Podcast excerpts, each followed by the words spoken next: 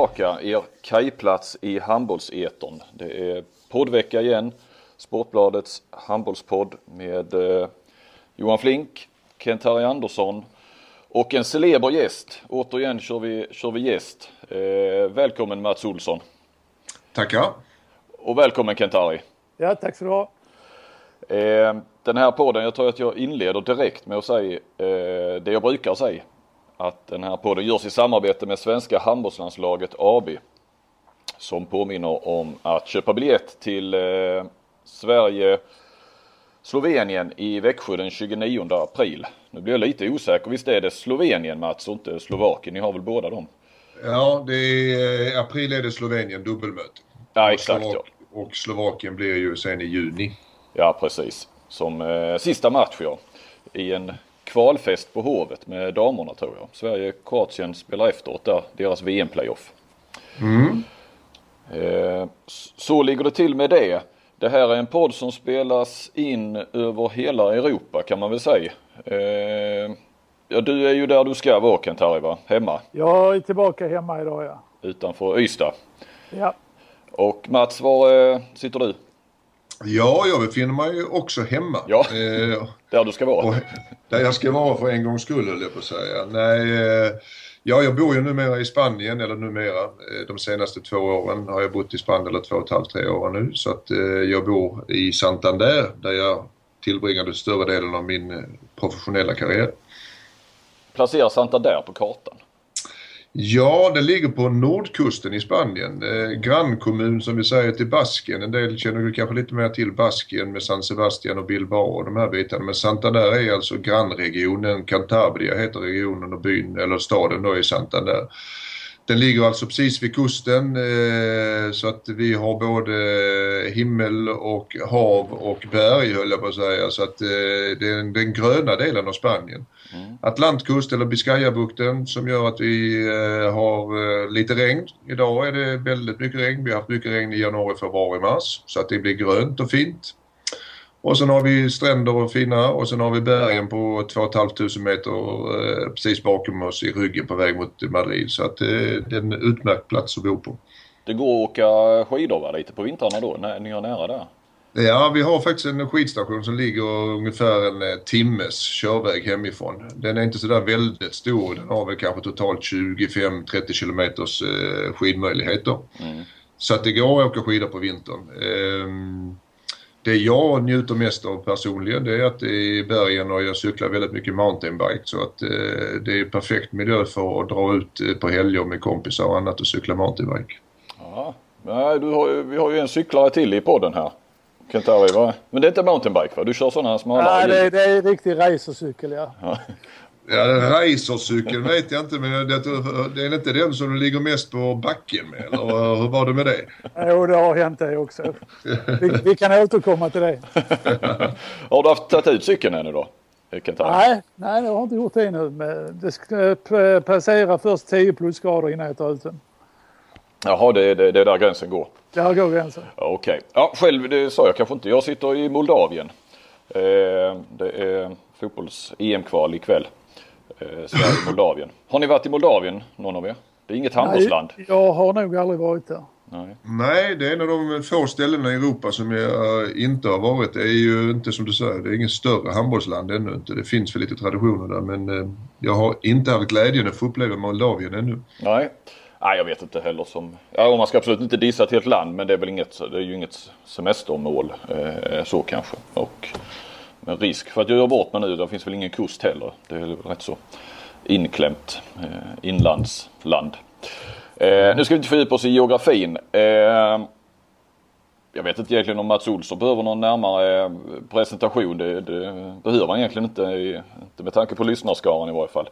Eh, till den här podden. Men eh, Katari, ditt första minne av Mats? Vill man kanske veta? Ja, jag, jag försökte tänka efter här lite men jag tror faktiskt eh, jag såg Mats när han, när han som en väldigt ambitiös ung idrottsman tillbringade mycket tid i Baltiska, Baltiska hallens katakomber. Det var en styrkelokal där, där bland annat Ricky Broff, den gamle diskuskastaren, också höll till väldigt mycket.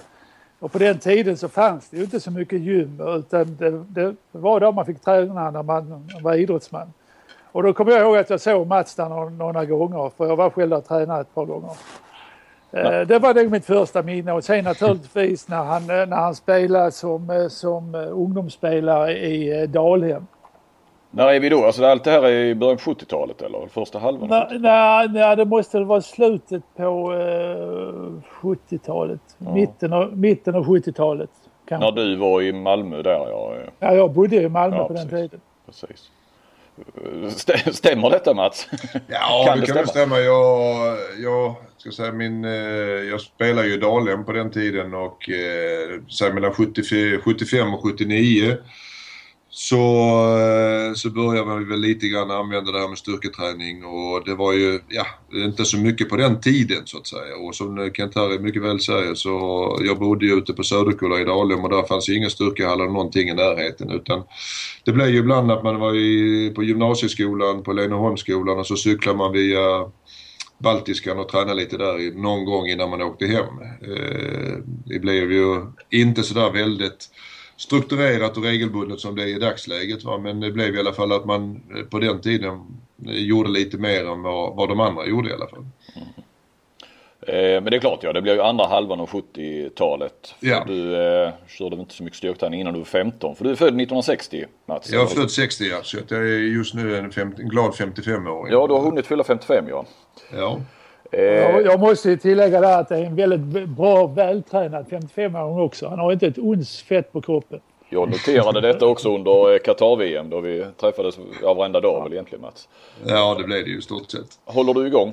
Ja det måste ja, det, ja det gör jag. Jag håller igång eh, relativt bra. Va? Det går ju, men framförallt då som jag säger med, med cykeln och mountainbike. Det blir ju då att man kanske är ute och cyklar en, eh, upp till 4, 5, 6 timmar och då, då förbränner man ju en del så att säga. Va? Och sen har jag faktiskt i i garaget där hemma eh, byggt upp ett litet gym så att man kan gå ner och ta en halvtimme när man känner för det så att säga. Det behövs inte mycket mer när man är uppe i den här åldern att man kör en halvtimme med lite TRX-träning eller eh, lite hantlar som jag har där nere så kan man i alla fall hålla sig igång. Ja.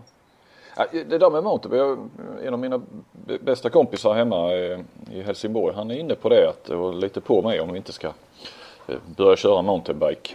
Nu har vi inte så mycket berg i Helsingborg för det är väl det. Nej, jag tänkte just det. Det är inte sådär väldigt mycket berg. Nej, det får väl ut i skogen på något vis. Nej, men ja. det är väl som du säger, det är väl berg och det man vill åt kanske just med. Ja, det är lite grann. Jag har ju bott i olika miljöer men jag är liksom en stor fan och du kan, du kan ju både köra så att säga i mindre kuperad miljö eller mer kuperad miljö. Och här där jag bor just nu så är det som jag sa, det bergen ligger på två, upp till och med till 2 500 meter så Det innebär att ibland så får du en, en sträcka där du är i stort sett i en timme i sträck där du bara cyklar upp för. Va? Och då, det sliter lite grann ibland. Mm.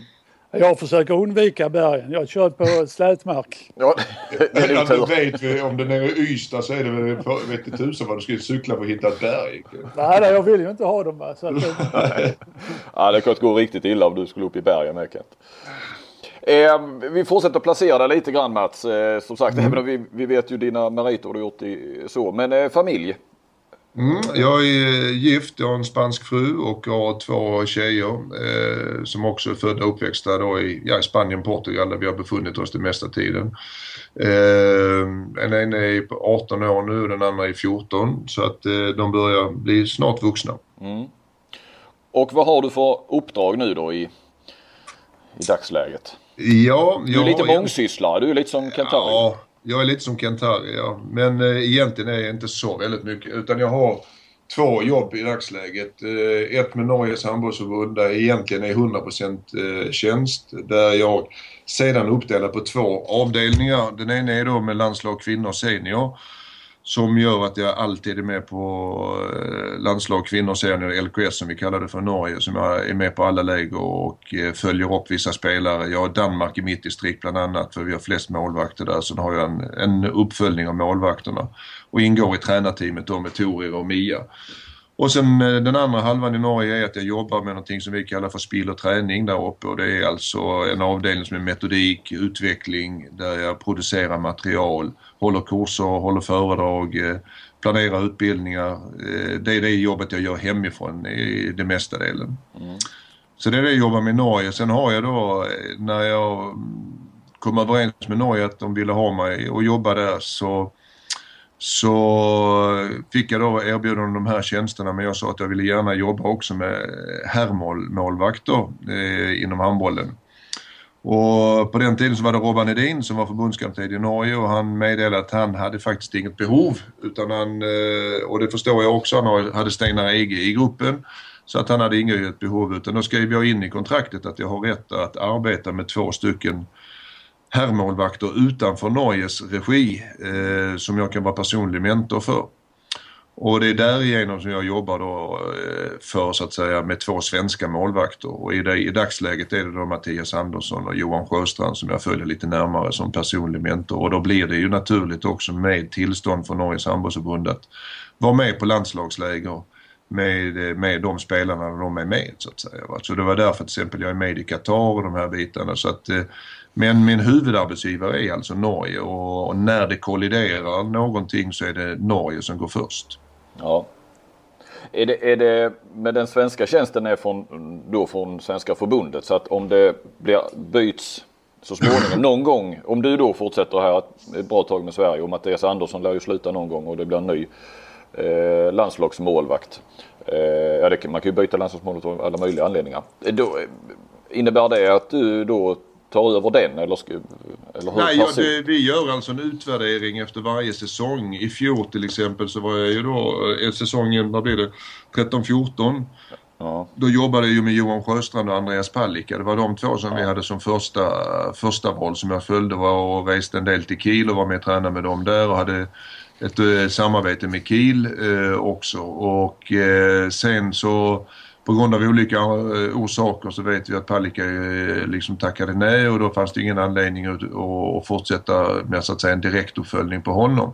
Och eh, då kom Mattias in istället och den som egentligen betalar min lön så att säga från svensk sida det är Svenska Olympiska Kommittén så att säga. Jag är, det är ett projekt genom SOK som är ett målvaktsprojekt då så att säga. Så att jag inte direkt anställd av Svenska handbollsförbundet utan det är ett projektpengar från SOK.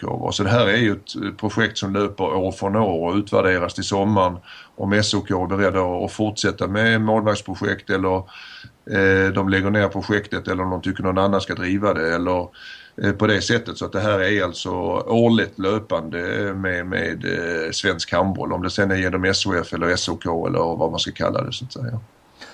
Skulle det rulla på och vi hamnar i OS eh, med herrarna och de norska damerna eh, lär ju också vara där. Eh, ja, de är klara. Redan. De är ju där nu precis. Vi är klara ja. ja. Vad är, då måste du eller ska vara med Norge?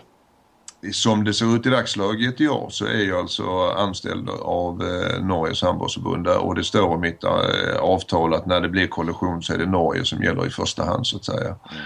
Sen får man naturligtvis titta på det om det blir aktuellt. Vi, vi alla hoppas att det ska bli aktuellt. Ja. Och då får man ju ta den diskussionen. Jag har ju varit på tidigare mästerskap. Det går ju på något sätt att dela på sig i och med att det är varannan dag. Man spelar ju här dam, här dam så att säga. Så det går ju på om man eh, kan fixa det rent eh, timmässigt på dagarna. Va? Det, man, det, det, skulle kunna gå att lösa på något sätt men vi får se. Vi, vi ska inte eh, börja lösa problemen när problemen har uppstått. Så att säga.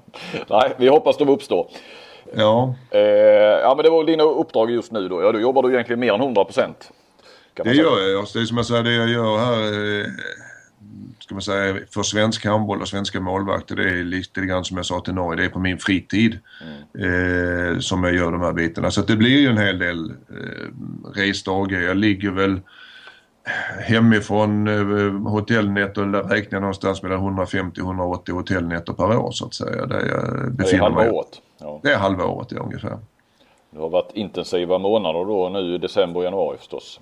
Ja, december och januari så blir det ju väldigt mycket Skype och WhatsApp och annat som man får kommunicera med familjen.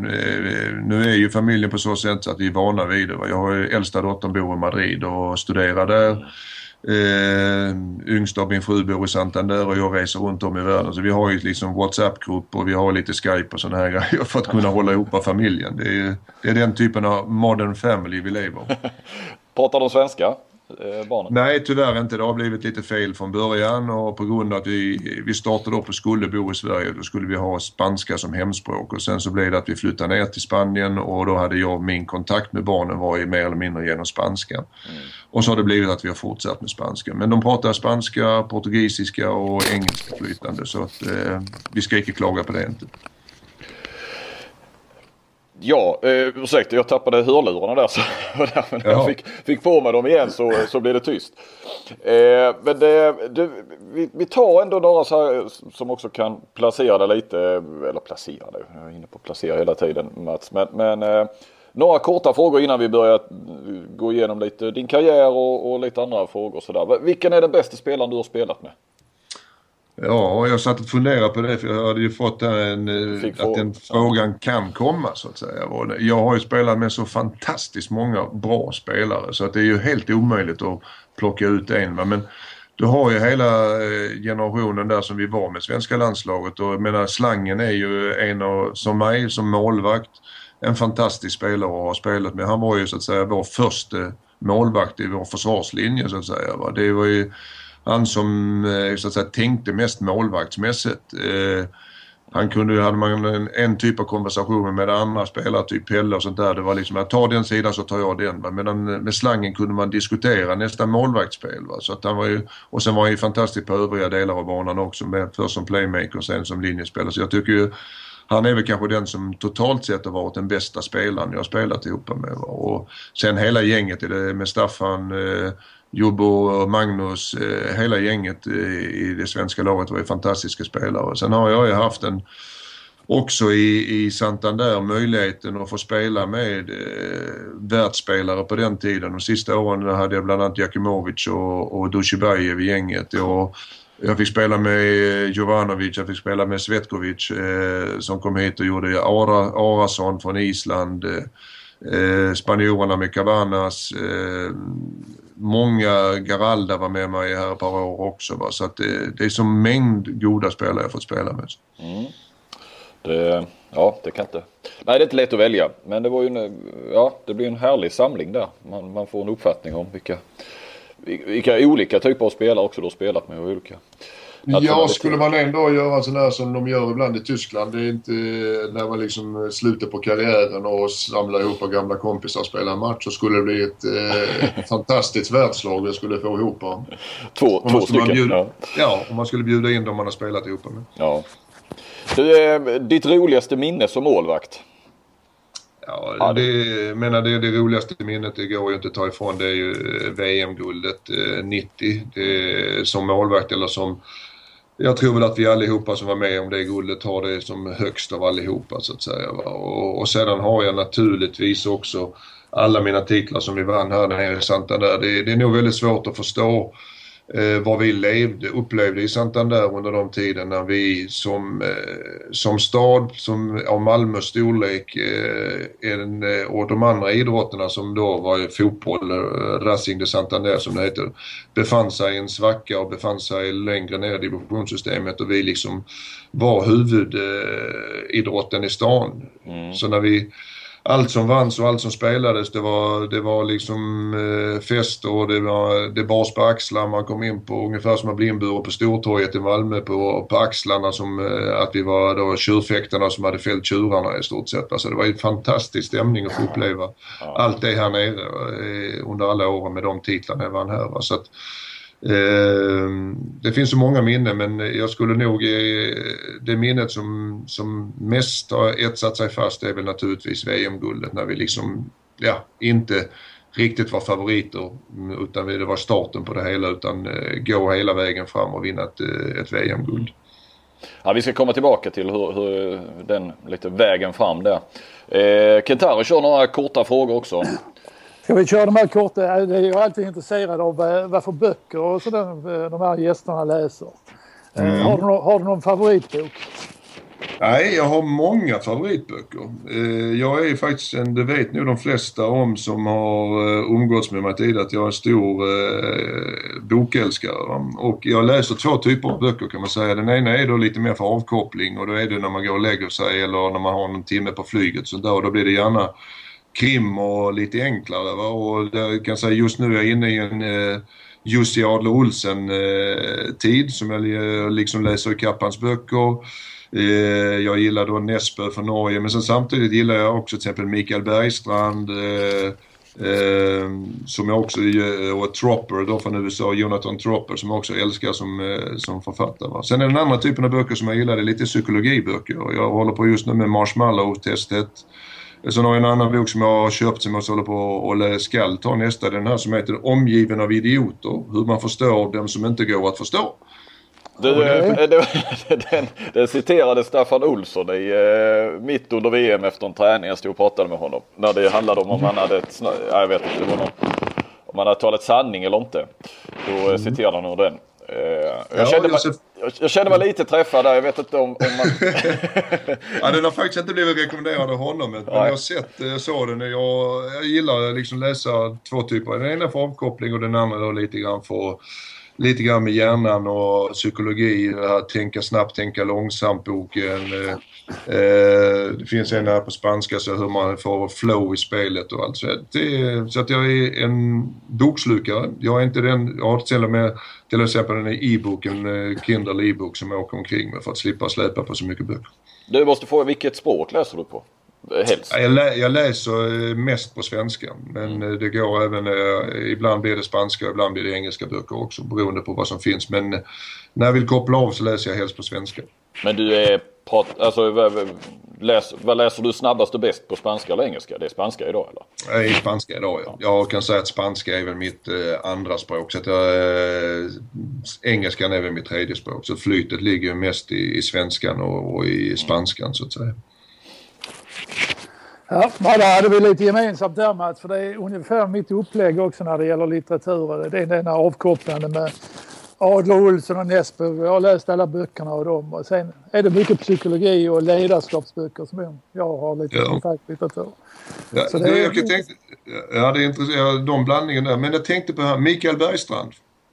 Ja, han har inte läst. Nej, Nej, men jag tror och vet dessutom, jag är inte helt hundraprocentigt säker, men om man hör på detta någon gång så, jag tror han är en gammal handbollsspelare. Ja, Okej. Okay. Ja, då... från, han är ju från Malmö och jag tror att han spelade i Limhamn och att det är min generation. Jag, tror, jag har för mig att jag var på ett Ystadläger tillsammans med honom när vi var 15-16 år. Du kan se hur man kommer ihåg saker och ting. Ja, men du, vad var det för bok han hade skrivit sa du? Han har skrivit flera böcker. Bland annat två stycken som jag har läst som är då, handlar om Indien. En eh, Malmö-kille på 50 år som reser bort till, till Indien och har lite sådana små livskriser. De är väldigt roliga båda två och okay. lite finurliga. Den sista heter Dimma över Darjeeling som jag har läst och den första hette väl, eh, jag har den här, men den, de är väldigt intressanta och eh, lite sådär småfilosofiska också när man kommit upp lite grann i, i åldern. Ja, ja, men det är ett bra tips. Men då, med tanke på detta så har du inte så mycket tid över till att titta på tv-serier som jag har. Nej, det gör jag inte. Jag kan säga TV är någonting som är det, det, det jag brukar minst, höll jag på att säga. Va? Det, ja. Är det någonting för Sverige så är det, är det väl Solsidan jag har sett. Va? Och eftersom jag bor i Spanien och har eh, tjejer i tonåren eh, som eh, ockuperar TV-stolarna och då blir det ju oftast lite reality shows. Idag. Är det någonting jag hatar så är det reality shows. Mm. Vad tittar du på nu Katari? Nu när vi... ja, just nu ligger jag lågt måste jag säga. Jag har inte börjat på något nytt. Uh, men, jag tänkte just nu när vi håller på podden. Nej, det, det, är helt stängt. Jag fick mig en läxa förra gången. Fortsätt ut. Ja, uh, film Mats, har du sett? Kan du rekommendera någon riktigt bra film? Nej, det kan jag inte göra. För att många gånger så blir det ju de här filmerna som är skrivna från böcker. Va? Och är, har man då läst boken och ser filmen efter så är det oftast eh, besvikelse över det hela. Va? Så att... Eh, jag, jag är ingen eh, filmälskare på, på så sätt utan jag gillar inte det här eh, action utan jag är mera då att det ska vara eh, lite, ja, lite spännande, lite thriller över det hela och, och då kan jag tycka det är bra. Va? Men eh, det är inte så att jag är någon större filmälskare. Okej. Okay. Men musik då, det lyssnar du på? Musik gillar jag och då är det som jag ska sagt att det är mest 80-90-tals eh, rockmusik så att säga va, som är min genre. Då vi går in på grupper som är engelska med Clash, vi har då Imperiet, Wilmer X och ja, Willie the Will och sådär. Jag har ju som jag sa nere i, i garaget i källaren under huset där eh, byggt upp ett litet gym och där, där har jag min gamla CD-samlingen och så det är liksom gå in på gymmet och sätta på en eh, härlig gammal CD från 80-90-talet. Det är, det är härligt. Och jag gillar 60-70 så jag är ju en generation tidigare. ja, eh, mat och dryck då? Är det spansk ja, eh, som gäller det spansk, där? Det är spansk ja. mat som gäller. Det är spansk varierad mat. Jag kan säga för de som lyssnar på det här och har någon möjlighet någon gång så får ni gärna ta ett besöka nordkusten av Spanien. Inte bara åka ner till den där eh, turistsidan som är längst ner i söder där solen ska vara uppe 24 timmar om dygnen och, och det är fest. Utan här är på nordsidan, det är det gröna Spanien som, som många av spanjorerna själva utnyttjar till sin semester på, på somrar och annat. Och vi har en fantastisk matkultur här och med både hav och berg och grönt. Va? Så att det är både fisk och kött och alltihopa är ju så att säga dagsfärskt och mycket, mycket hög kvalitet. San, San Sebastian är väl den som har flest Michelin-krogar i världen tror jag sett till eh, ja, storlek eller så. Ja, det kan nog stämma. Eh, Baskien då, så att säga, País Basco, här grann, grannregionen, de är ju väldigt, väldigt kända för sina kockar som är runt om i världen. Va? Och det smittar naturligtvis av på oss också att det är många goda fina restauranger här och i, i stan där vi bor också. Mm.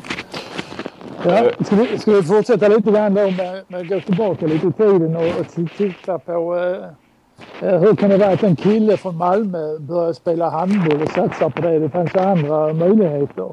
Jag måste säga Ketara, du stökar med din mikrofon lite känns det som. Okej, okay, okej. Okay. Nu blir det bättre. Ska jag ta om den? Nej då, vi, eh, vi hörde hur, hur det kom sig att ja. en kille från Malmö började med handboll. Så var ja. ja. Ja, jag, att det är så att det blev handboll är egentligen slumpens skörda höll jag på att säga. Jag var ju idrottskille, gillar idrott eh, och höll på med både fotboll, eh, i, när det var som mest så var det fotboll, handboll, ishockey och pingis så att säga. Och att det blev handboll, att man startade med det, att jag gick på Söderkullaskolan, bodde eh, på Berghusgatan och en dag så kom Dalhem Dahlhem till skolan och presenterade ett projekt där man skulle starta med skolhandboll på, på lördagarna in i, på Söderkullaskolan i hallen. Och det skulle vara någon typ av klasslagsturnering. Och då fixade vi ihop ett lag och så började vi gå upp. Och då var jag väl 11 år. Och så var det på lördagen med det laget upp och spela turnering. Och då var ju Dalhems scouter där och tittade. Och den här ser intressant ut och den killen ser intressant ut. Och så var det då, blev man kallad till träning på tisdagarna. Och så var det då liksom lite tufft då att man kom med Dalhemslaget för att börja träna med dem på tisdagarna och sånt där. Så att, det, att det blev så så det är lite slump att Dalem hade liksom den eh, engagemanget där ute på det området. För att jag har ju liksom ingen handboll tidigare i familjen utan när jag kom hem och berättade att man skulle spela handboll så tittade de ungefär på som den övriga bror och, och mor och far. Handboll, vad är det ungefär? Va? Så att, eh, så att det, det, är väldigt mycket slump i det hela och jag får väl tacka Dalhem för det engagemanget de hade ute på Söderkulla att det blev som det blev. Och sen vet jag ju också att IFK Malmö hade ju en eh, storhetsperiod där eh, på, på början av 70-talet var det. Eh, mm. Bidrog, bidrog inte det någonting? Det blev ju senare. Jag menar det här att jag började med, då var jag med som 11-åring och sen så blev man naturligtvis mer och mer intresserad av handboll va? och när IFK storhetsperioden med 73-74 med Bobban och Göran Hårda Segerstad, eh, Martin Gird och Kent Harry och andra och spelare och det, det, det, var man ju i Baltiskan och titta på det. Va? Men att ursprunget att man började var liksom att komma upp och testa på lördagen och spela klasslagshandboll. Var det målvakt direkt Mats? Nej, det, grejen vad jag kommer ihåg var på följande sätt att eh, när vi började med den här klasslagsturneringen så var vi då ett gäng killar och det var väl egentligen ingen som ville stå mål. Utan vi var ju alla redan då väldigt demokratiska och duktiga och hade fått lära oss i skolan att man skulle vara det. Och då bestämde vi så att vi, okej okay, vi kör varsin gång. Mm. Och vi var väl egentligen inte sådär väldigt bra utan vi förlorade. Fram till den dagen där, där eh, eh, namnen här då skulle ställa sig i målet.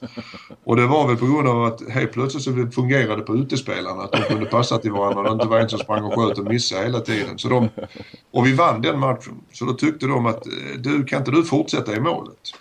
Men du, så det, var, det var väl det att det funkade rätt så bra också. Det var en plats som jag trivdes med och tyckte det var kul att stå i mål. Så att jag accepterade det från laget att de tyckte att du ska fortsätta i målet och där blev jag. Men du, du kände också att det var, ju, det var en ödmjuk eh, beskrivning du, du gjorde där. Men, men eh, du, du gjorde förmodligen en bra match också. Ja, jag kände, ju, jag kände ju liksom, jag hade ju blivit som sagt uttagen på de här tisdagstränarna som utespelare tidigare dagar. Men jag kan erkänna att eh, mitt skott var inte sådär väldigt hårt. Jag var väl väldigt lång och alla så på den tiden men jag hade inte fått så mycket muskler och det var ingen större fart på bollen. Nej. Så att eh, när jag väl hamnade i mål så tyckte jag fan här är ju kul. Här får man ju hela tiden vara med och här får man ju uppmärksamhet hela tiden. Det gillar man ju som eh, och, och vara var med i uppmärksamheten. Va? Så att jag tyckte det var kul från början, ja. Mm. Dalen var ju en fantastisk ungdomsförening på den här tiden och det var ju väldigt nära att ni tog upp till elitserien, var det inte det? Ja, jag ska faktiskt erkänna att det var, det var närmast eh, året när jag försvann därifrån också. Det ja, var, det var kanske så ja. Ja, ja jag, jag gick... Eh, vad blir det? Eh, 79-80 gick jag över till, till Lugi. Va? Thomas Gustafsson lämnade Lugi efter eh, Lugis SM-guld och det blev en plats ledig så då fick jag möjligheten. Va? Så det var ju lite grann, ska man säga, känna hur, hur gör man här nu när en eh, toppklubb kommer och, och vill ha dig samtidigt som eh, gamla kompisgänget håller på att jobba för sig upp till elitserien så att säga. Va? Men jag tog beslutet och gick över till Lugi i det läget. Men eh, jo, Dalen var väldigt nära och vi var i bland annat i tre JSM-finaler eh, efter varandra med 58, 59 och 60 generationerna. Vi spelade SM-finaler och vi vann JSM med 58 vilka spelare var i de där junior? Var det några som vi sen... Eh, ja, det är många eh, så att säga. Du har ju Thomas Ryde som i dagsläget är förbundskapten i Rumänien. Han och jag bodde 100 meter ifrån varandra på Berghusgatan. Du har Rolle Nilsson som varit både tränare och spelare. Du har Stefan Sivnert som var skyttekung i H43. Pekka Pålman som spelade H43. Eh, du har eh, Jocke Sjöberg som också var stor spelare på den tiden som sen la av tidigt som handbollsspelare. Och Stefan Sargejo som också var uppe och nosade på eh, elitplatser. Uffe Sandgren mm. var vår playmaker på den tiden som också sen har gått långt framåt i, i handbollen. Va? Så att det var väldigt mycket så att säga handbollstalang på, i, det, i det gänget. Var, var IFK Malmö då i, eh, var de fortfarande störst i stan då? Och... Ja, IFK Malmö var ju köpelaget så att säga. Ja. Det, det, det vet ju Kent-Harry, de spelade där, det är köpelaget. Ja. Vi, var, vi var ju liksom de genuina killarna från Ja, jo, men så, så var det faktiskt. Det var faktiskt så. Ni var ungdomsklubben och, som satsade på ungdomar och Malmö var köplaget, det stämmer. Eller IFK Malmö. Ja. Men när Dalen, ja, när ni var på väg... Eller förlåt? Det, ja, det blev ju så att man fick åka till Baltiskan och titta på de här uh, stjärnlirarna. Och vi, fixade, vi slet ute på Söderkullahallen. Men det var fantastiska år, det var det. Men eh, var det inte aktuellt att gå till IFK Malmö då, Mats?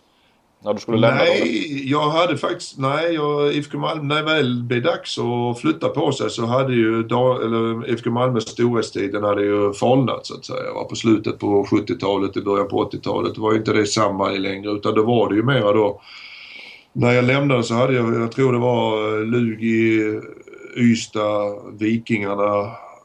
Kommer Jag inte ihåg om det var något fjärde lag också som var på mig den säsongen. Och att de ville ha mig. Jag var färdig då med ungdoms-VM och juniortid och alltihopa. Va? Och jag hade fyra så att säga storklubbar från Skåne som var på mig. Mm. Och menar det, det är ju, ska man säga, den, den laget som just vinner SM-guld mm. eh, ringer till dig och säger att Thomas Gustafsson flyttar, vi vill ha dig och vill satsa på dig. Va? Så är det ju ett ja. ganska så naturligt steg i det läget att man tar sig till Lund. Va? Och plus att jag hade då ambitioner på att dessutom studera på universitetet. Va? Så att det var mera logiskt att gå till Lugi. Jag får bara sticka emellan. Blev det mer än ambitioner? Pluggade du också eller? Jag pluggade på, jag har en eh, systemvetenskaplig utbildning. Va? Så jag är mellan, vad blir det, 81 till 84. Så läste jag på universitetet och tog min examen som systemvetare. Katari?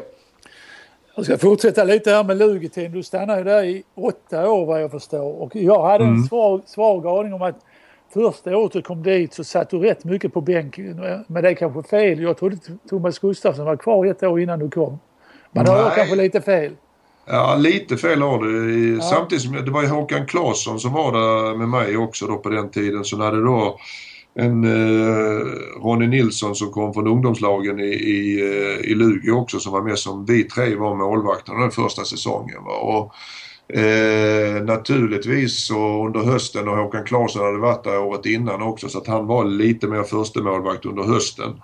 Okay. Sen efterhand så säsongen gick så, så tog jag mer och mer över eh, första fiolen och jag kommer ihåg vi spelade då eh, motsvarande Europacup på den tiden. Och vi torskade faktiskt så långt framme som i semifinal eh, mot Magdeburg under våren där. Och det var väl lite grann av mitt internationella genombrott på klubbnivå för att jag kommer ihåg att vi fick till två väldigt, väldigt bra matcher mot Magdeburg och blev då med Wieland Schmidt och hela det gänget från eh, Magdeburg på den tiden. Som eh, så att säga kommer gratulera och liksom eh, önska lycka till med den framtida karriären och allting. Och, och menar på att man hade en stor möjlighet att bli en bra målvakt i framtiden. Och, så att på slutet, eh, andra halvan utav säsongen där så kan man väl säga att jag var uppe som första målvakt i Lugi. Det var stort okay. när Wieland Schmidt kom fram och, och, och spådde en, en fin karriär för dig va? Om det nu var han som sa det med eller hur? Ja, det var ju... Det var väl den stora på den tiden? det är Wieland Schmidt, det var inte bara en stor på den tiden, det är ju en av de största genom ja. tiderna så att säga. Och det, det, var ju fantastiskt att få spela då mot eh, den eh, Wieland Schmidt och hans målvaktsstil och de andra Ingolf Wigert och de andra stjärnspelarna för Magdeburg. Vi gjorde faktiskt två väldigt, väldigt bra matcher mot Magdeburg där och, och var inte långt ifrån att gå till finalen. Nej. Eh, du, det måste ha varit Olle Olsson som var tränare på den tiden? Nej, först var det Bertil Andersén när jag kom. Okej, okay, okej. Okay. Så jag hade Bertil Andersén under två år. Och sen kom Olle Olsson och, eh, och som jag hade under resten av tiden, det hade väl honom upp till eh, ja, slutet av sex år hade jag väl tillsammans med Olle tror jag det var. Och det får jag faktiskt också säga att Olle är väl den tränaren som har utvecklat mig mest vad det gäller den eh, mentala biten, den fysiska biten, att eh, lära sig träna på rätt sätt, eh, återhämta sig på rätt sätt och eh, ja, ta handbollslivet ännu mer seriöst än vad, än, vad jag, än vad jag gjorde, även om jag försökte vara seriös. Men Olle fick jag en inse vad som var verklig seriositet och verklig träning så att säga. Så att, eh, mm. Under den tiden lärde jag mig väldigt mycket under de här åren i Lugi. Olle är väl känd för att ha några djävulska träningar eller var det senare när han var tillbaka kanske där? I... Nej, han var, var känd redan, redan på den tiden. Jag kommer ihåg första gången vi hade ett möte med honom. Och Ja, det här är då 80-tal, början på 80-tal och det var inte allting så välstuderat som idag. Men Olle låg ju väldigt långt framme i det mesta han gjorde och eh, plockade böcker från eh, öststaterna och läste med träningsmetodik och annat, framförallt den fysiska biten. Och jag kommer ihåg första mötet där han sa det liksom att ni kan glömma det här att vi ska ut i Skrulle och springa mil och sådana här grejer. Då blev vi ju väldigt glada när vi hörde det. Alltså, det, det kallar jag för aktiv vila. Utan nu ska vi köra intervallträning så här, vi kommer max springa 400 meter. Och det tyckte vi lät ju jävligt bra ju. Ja. Men det enda var ju att när vi kom på sommarträning så kunde det helt plötsligt dyka upp att vi sprang ute på idrottsplatsen och då var det 20 gånger 400. och efter det var det två 20 gånger 100 och sådana här grejer. Så att det, det är många av oss som har ja, slängt upp både den ena och den andra frukosten ute på idrottsplatsen i, i, Lund under Olles tid så att säga. Så vi fick lära oss vad som verkligen var att träna på av honom så att säga. Mm. Ja, jag måste bara instämma. Olle Olsson var en fantastisk tränare, framförallt på fysbiten. Eh, mm. När, jag gick, när jag gick till Flensburg så, så gjorde jag en video till alla spelare med styrkeövningar, den här mer explosiva styrketräningen. Ja. Så, fick, så fick varje spelare mig när jag kom dit och det var Olle Olsen som hjälpte mig med den inspelningen. Ja. Han, han använde bland annat sin son där som, som, eh, som fick utföra övningarna. Ja. Så jag, jag har också Olle att tacka för en hel del. Och han var ju före med mycket annat. Jag kommer ihåg att nu är det ju det vi sysslar alla med, det här med video och eh, klipp och slow motion och annat. Men på den tiden när det inte fanns så att säga datorer utan han satt med två videomaskiner. Aha. Så kommer kom jag ihåg att han hade bland annat videoklipp då, specialklipp ifrån spelare, teknik där han hade klippt ihop, kört i slow motion två, tre gånger. Ett fantastiskt arbete ja, under den tiden så att säga. Ja. Som i dagsläget man gör. Ja, och det, fanns ju, det fanns ju möjlighet att köpa de här eh, videorna också av honom. Han ja. hade ju då från varje position kantskott, eh, olika kantskott, ja. nio meters skott och så vidare. Ett otroligt ja. arbete. Och då hade han då plockat sekvenser ifrån, jag tror det var VM i Schweiz 86 eller något sånt där. Och de hade ja, plockat där. Stämmer nog det ja. Och vilken tid det måste ha tagit ja, på den tiden.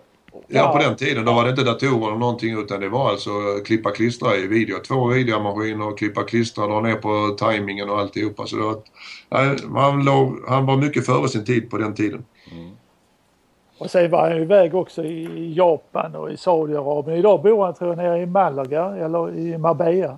Jag tror att han bor nere i Marbella. Jag har inte haft ja. någon kontakt med honom på en längre tid nu. Inte. Ja, inte jag heller tyvärr. Men äh, en fantastisk äh, människa och tränare. Ja. Ja Kent, du... Ja, ja, vi går väl vidare då. Nu kommer vi till... Äh, nu, nu blev du värvad till Spanien. Hur gick ja. det till? Fanns det agenter på den här tiden till exempel? 88 Nej. är det va? Ja. 88 är det ja. Då, eh, det är inga agenter utan jag får ett samtal. Faktiskt det är eh, Claes Hellgren som ringer till mig en dag och frågar eh, om möjligheter för att då är det då spanjorer. I och med att han hade varit i Spanien och hade kontaktnät och frågade om jag var intresserad för att det var en spansk klubb som eh, var intresserad av mig. Så han satte oss i kontakt med varandra. Och den, den som var ute efter mig då, det var då Teca Santander och det var ju tränaren här, eh, Javier Garcia Cuesta. Som sedan, det kommer vi också märka, har, har haft påverkan mycket i mitt liv också med olika beslut. Eh, som ville ha mig hit. Han hade då varit tränare för USAs landslag. Han är spanjor men eh, hade varit tränare för USAs landslag bland annat i, i OS 84 och eh, VM 86 och de här bitarna och hade sett mig då med svenska landslaget va, och eh, ville ha mig. Till bilden hör ju att för de som, inte, de som är yngre lyssnare, eh, på den tiden fanns det ju inte Bossman. Utan det var ju väldigt, väldigt svårt för oss för den tiden att komma ut och bli professionella. Tyskland tillät man en utlänning per lag och Spanien var ju väldigt eh, liberala med två utlänningar per lag. Så att det, liksom, det fanns inte så många platser att knipa som, och dessutom då många lag vill inte lägga de pengarna eller tiden på att köpa en, eh, platsen till en målvakt utan då ville man ha det till en skytt som spelade anfall och försvar. Så vi kantspelare och målvakter vi hade lite svårt att komma och få möjligheten så det var faktiskt väldigt stort att få en möjlighet att komma ut på den tiden och att bli, bli proffs så att säga. Och när jag fick förfrågan så vet jag att det, det blev ju också lite strul med Lugi även om jag hade ett kontrakt tror jag som gick ut. Så, så fanns det ju ingenting som sa att på den tiden så var, ju, var man ju livegen i klubbarna även om det inte fanns klausuler utan eh, de skulle ju ha pengar och det ena, det andra och det tredje. Så det var lite tuffa förhandlingar mellan de tre parterna mellan eh, Santander och Lugi och mig själv eh, innan vi kom överens om att jag kunde åka ner till, till Santander och ta. Eh, först då två år. Jag jobbade på den tiden också på ett dataföretag och fick två års tjänstledighet och som sedan förlängdes och alltihopa så att det, det blev totalt sen eh, sex år eh, i Santander. Du, hur, hur var lönerna på den här tiden jämfört med, med idag? Du vet ju ungefär vad spelare tjänar idag. Och, och, hur var de jämfört med den tiden? Ja, det var inte så väldigt eh, mycket pengar. Jag kan säga så här att eh, på den tiden så när jag fick förfrågan, eh, de pengarna som jag tjänade med att jobba, min sambos pengar och plus eh, de handbollspengar som jag fick från Lugi så blev det ungefär samma av det. Vi låg ungefär på, jag tror att första kontraktet gav mig typ 5 miljoner pesetas netto, typ 250 000, 250-300 000 på den tiden eh, som årsinkomst. Det var väl ungefär den inkomsten vi egentligen låg på totalt sett i, i eh, familjen. Så att hemma i Sverige jag, då ja, så att säga. Hemma i Sverige ja. Mm. Så det var liksom mer att jag tog beslutet att man ville testa det. Va? Sen blev det naturligtvis när man lyckas att man, eh, när det blir omförhandlingar av kontraktet, att klarar man av att lyfta upp kontraktet eh, ett antal hundratusen till. Va? Men eh, på den tiden att om du hade ett kontrakt som gav dig mer än 400-500 tusen på ett år så var det ett väldigt, väldigt, väldigt bra kontrakt. Mm, mm. Men du fick i alla fall vara med om att vinna en massa titlar då? Ja, jag menar jag, eh, pengamässigt var det inte dåligt heller. Va? Och få kunna syssla med det man eh, gillar mest och få betalt för det, bara det var ju fantastiskt. Va? Och sen som jag berättade då att det, det blev ett ställe att komma till som, eh, som jag nu bor i. Det är en, fan, en fin stad, fantastisk miljö att bo i och sen då alla upplevelser som jag fick här med att klubben satsade, inte bara att när, när man träffade dem och snackade om det utan det, det satsades verkligen. Det kom alltid två, tre stjärnspelare per år. Va? Det året som de började, när jag kom dit och som man egentligen började satsningen, så var det ju Christian Aronsson och jag som kom dit ifrån, eh, som utlänningar och så som spanjorer så värvades då Cavanas och Melo som var liksom stjärnspelarna i Spanien på den tiden för att man ville ta upp jakten mot de stora som var då Barcelona och Atletico Madrid på den tiden och ge sig in i jakten på att eh, vinna ligan. Och, och första året så vann vi då spanska kuppen som är alltså klubbens första stora titel, att vi vann spanska kuppen. Och sen rullade det på att vi vann ligor, vi vann två ligor, vi vann jag har varit med om att vinna alla så att säga europeiska cuperna, både EOF Cup, Cupvinnarcup och eh, Champions League. Va? Den du är den första, stor... första svensken som, som vann Champions League ju. Ja, den första som spelades 94. Den ja. innan, innan dess hette det Europa Cup. Så att den, ja. eh, jag var med och vann den första Champions League. Eh, det året, det är faktiskt ett väldigt speciellt år, 94, för det var första gången det spelas en Champions League som jag vann. Och det är första året som det spelat ett, eh, ett EM för herrar. Och det var jag också med och vann så att säga. Så att jag är väl, så väl jag är den enda som liksom är först både på EM och Champions League. Ja. Men Mats och, och Qatar också. Var, var det någon svensk som hade vunnit? Ja, RIK vann väl det där eh, Europacupen på 50-talet någon gång. Men var det någon svensk som vann det sen? Eh, som var med och vann med någon utländsk klubb innan du gjorde det egentligen? Det kan det knappt. Jag, jag tvivlar på det. Jag, det är mycket, jag, jag har svårt för att tänka mig att det skulle vara någon svensk som har varit utomlands och spelat som proffs och vunnit det. Jag, jag, ja, för det var ju väl bara, vad var det, Gilsén och Helgen som varit ute innan dig nästan? Det var inte så. Ja, och Carlén och mm. Peder Järphag var borta i Granogärs när jag kom hit också. Va? Och de var de två utlänningarna där. Va? Sen, och de var ju inte uppe på den nivån så att de spelade Europacupfinaler. Thomas eh, var väl, eller vann han var han kanske först där? Nej. Thomas eh, Svensson? Svensson ja. ja. Han kom, kom ner efter mig till Atletico Madrid sedan. Så att han kom två år senare vad jag gjorde. Ah, Okej, okay. ja. då var han inte före förstås. Nej, och sen fick du vara med om att vinna VM-guld för klubblag också. Eh, ja, mot Efter en, dra en dramatisk eh, final mot eh, Lilla Drammen. Ja, det var, det var ju i min nästa runda i Santander. Jag var ju spelare i Santander mellan 88 och 94 och sen så var jag hemma i två år. Det var ju fortfarande ingen bossman och klubben hade då bestämt sig för att man ville utnyttja sina utlänningsplatser till, eh, nu var det i och för sig fler, man fick ha tre. Men det var ju Jakimovic och Dushibajev och så ville man eh, ha in en eh, ytterligare utespelare på utlänning och så var det då en spansk målvakt som var Lady Joma Fort. Så de köpte honom istället. Så jag åkte hem 94 och skulle börja med den civila karriären. Och sen 96 eh, så kom eh, Bosmandomen och då började det hagla in eh, eh, anbud utifrån. Eh, och då drog jag ner igen.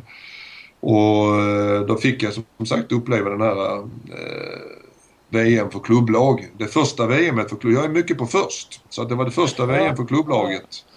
Och du kommer ihåg att vi spelade för tomma läktare i Österrike. Då. Vad var detta då? Var, var det en, en, en, match då mellan vinnarna i... Olika Europacuperna, så var det nog. Ja. Nej, det var faktiskt det som är nu med den här Golden Globe som de spelar i Qatar. Men det är för att det var metodistas från Brasilien var inflygna. Det var någon ifrån eh, Asien om det var korean eller någonting som också var inflygna. Det var liksom en, den första stora och det blev ju vi två europeiska lag som möttes i finalen. Och där jag får komma ihåg att vi Teika vann väl efter förlängning eller någonting i, i finalen. Ja, det var väldigt, väldigt vi, vi hade en straff i slutsekunderna som vi missade. Annars hade vi faktiskt vunnit, hade man, varit, hade man vunnit VM också, men det var ju synd.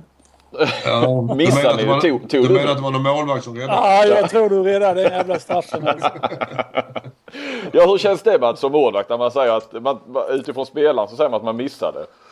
Ja, jag säger så alla, alla straffar, ingen straff missas utan de räddas alltid av målvakten. Antingen har man ju psykat sönder dem eller så har man ställt sig fysiskt i vägen för dem. Ja. Så att, eh, så att om eh, målet ser litet ut så är det på grund av att eh, vi har psykat sönder dem. Det är, det är därför man eh, läser psykologiböcker också. Men ja. du, dessförinnan så hade du tagit en tur till Ystad också. Du, du hörde då att Kentari försvann därifrån så nu, nu kan jag äntligen spela i min favoritklubb. ja. Så du, du tog två år i Ystad. Berätta lite om den tiden. Det var precis efter jag hade försvunnit därifrån. Till, till ja, nej, det var ju så här att jag 94 då som jag säger så, så kom klubben och jag överens om att de ville använda min plats till en spansk målvakt och jag var då 34 år. På den tiden var det väldigt gammalt. Och då tänkte jag så okej, okay, jag drar hem till Sverige, börjar min civila karriär. Eh, hade bra kontakt med det företaget som jag hade jobbat på tidigare inom datavärlden, VM-data och fick komma tillbaka och jobba hos dem. Samtidigt som hade jag genomgått, eh, genomfört en separation och hade min spanska flickvän med mig hem till, till Sverige då. Vilket gjorde att eh, jag kände att jag ville byta miljö. Jag ville inte tillbaka till, till Lugi även om så att säga Lugi var det som låg mig närmast om hjärtat att komma tillbaka till Lugi. Men eh, på grund av de här så att säga omständigheterna runt omkring så kände jag att jag ville inte tillbaka till Lund och bo där utan eh, starta om något nytt. Så jag var faktiskt runt lite grann i Sverige och pratade bland annat väldigt nära att flytta till Stockholm. Eh, och jag trivs bra i Stockholm också, den, den miljön. Och var uppe och snackade både med Stockholmspolisen och, och Söder. Men eh, det löste sig inte riktigt bra på den civila sidan. Och då blev det att eh, han tog Ystad istället eh, och bodde då utanför Ystad det första halvåret eller någonting innan jag köpte lägenhet inne i Malmö för det var liksom pendlingsavstånd från Malmö ner till Ystad också. Mm. Så att det var lite mer på den civila sidan som gjorde att jag valde eh, Ystad istället för någonting annat. Och, ja, jag fick ju två år, vi började allsvenskan, vi gick upp och sen så andra året eh, så ramlade vi ner igen. Va? Så att, men det var lite speciellt med Ystad på, på den tiden det, och det är det ju fortfarande. Många goda talanger, mycket men på den tiden var, ska jag säga, jag vill inte säga för mycket, men det, det var lite för mycket, ibland lite one man show där. Va? Det, Eh, Pelle var ju den starke mannen både som spelare, tränare, kapten och styrelsemedlem och alltihopa. Va? Så det blev ju väldigt mycket eh, den, den biten utav det hela på de två åren. Mycket Pelle Carlén så att säga. Satt han i styrelsen också eller vad sa du? Nej, i stort sett. Han styrde väl styrelsen. Ja, okej. Okay. Men du hade även Mattias i laget där. Kunde du redan då se att han skulle bli en, eh, en världsmålvakt som han har blivit? Eh, Mattias var ju med mig då så att säga när jag kom och det var ju han, han är ju 78 va, så att han är 16-17 år och då flyttades han upp som eh, i, framförallt andra året som den som skulle vara min andra målvakt va? Och det är klart som tusan att man såg att det fanns talang va? men jag ska inte stå här, sitta här och säga att jo det syntes jättetydligt att det skulle bli en världsmålvakt. Det, eh, Mattias är som jag tycker lite grann eh, humlan. Va? Han är eh, den, han, med de fysiska förutsättningarna han har så skulle det egentligen inte kunna gå men han har ju visat att det är möjligt att eh, bli en världsmålvakt eh, med så att säga saknaden utav de här 5-6 centimeterna eh, som så att säga de kanske andra målvakter har i fördel. Va? Han har ju ett fantastiskt spelsinne, en ambition eh, eh, videostudio och annat som man kompenserar de här 5 centimeterna saknade av längd på så, som gör att det är ju eh, men det var ju väldigt svårt att säga att han skulle bli en världsmålvakt då. Man visste ju att han hade talang och han hade ju väldigt god spelsförståelse redan som 16-17 år och väldigt stort intresse, brann för det här med att bli handbollsmålvakt. Och det, och det är ju det kanske den viktigaste biten. Mm. Och sen tillbaka till eh, Spanien ja. Ja, det var ju då 96-97 då hände det här med eh, den berömda Bosman. Domen kom ju och då öppnades ju helt plötsligt handbollsvärlden också att eh, då skulle man ju få flytta fritt och vi var professionella. Så att då kom ett helt gäng eh, utländska klubbar som tog kontakt. Allt ifrån Tyskland, Frankrike eh, och till sist Spanien också att det blev tillbaka till Spanien. Eh, egentligen hade jag skrivit på för Kiel. Alltså, jag har en fråga nära Kiel. Skrivit på frågetecken här hade jag fått i... Ja, jag eh, tror du har nämnt det för mig någon gång när vi satt ja. och snackade. Att... Jag hade faktiskt skrivit på för Kiel. Till och med skrivit på alltså? Ja, ja jag hade skrivit på. Vi, det var inte offentligt ännu men vi, på den tiden var det fax. Så jag hade en fax hemma och jag fick en fax och den skrev jag på och faxade tillbaka. Så det fanns ett avtal, påskrivet avtal med Kiel. Men Eh, Eh, under en veckas tid kan vi säga så hände det mesta eh, omtumlande saker. För att, eh, eh, dels skrev jag på för Kiel. Eh, jag tror det var två dagar senare så kom min, eh, min spanska eh, flickvän då, min sambo, hem och berättade att eh, vi skulle bli föräldrar. Eh, och det var ju väldigt spännande och bra och eh, när vi då diskuterade sammanhanget om eh, bli föräldrar och föda i Tyskland, spanjorska, svensk. Eh, det kom ju fram att det kanske inte var det idealet. Hon tyckte väl att eh, jag får gärna åka till Kiel och spela men eh, jag, hon kände inte för att föda barn i Kiel som spanjorska. Eh, och det kunde jag med språkförbistring och allting. Och eh, jag tror det var samma kväll eller två dagar senare så ringde man från Santander i Spanien och frågade om jag hade lust att komma tillbaka. Och då följde liksom alla pusselbitarna på plats. Att komma tillbaka, bli pappa och min fru då, eller min sambo kunde få föda på hemmaplan så att säga. Då, det var ju det som var det optimala. Hade frun tagit kontakt med Teka nej, där hade, nej, det tror jag inte.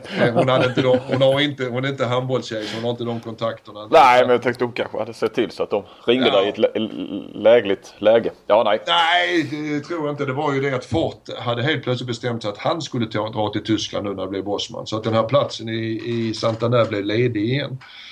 Och... Um, och då blev det som så att jag tog kontakt med Kiel och förklarade hur det var och då eh, så som det var, så vad säga, som en stor idrottsklubb accepterade de argumenten och sa att okej okay, vi accepterar att riva kontrakterna.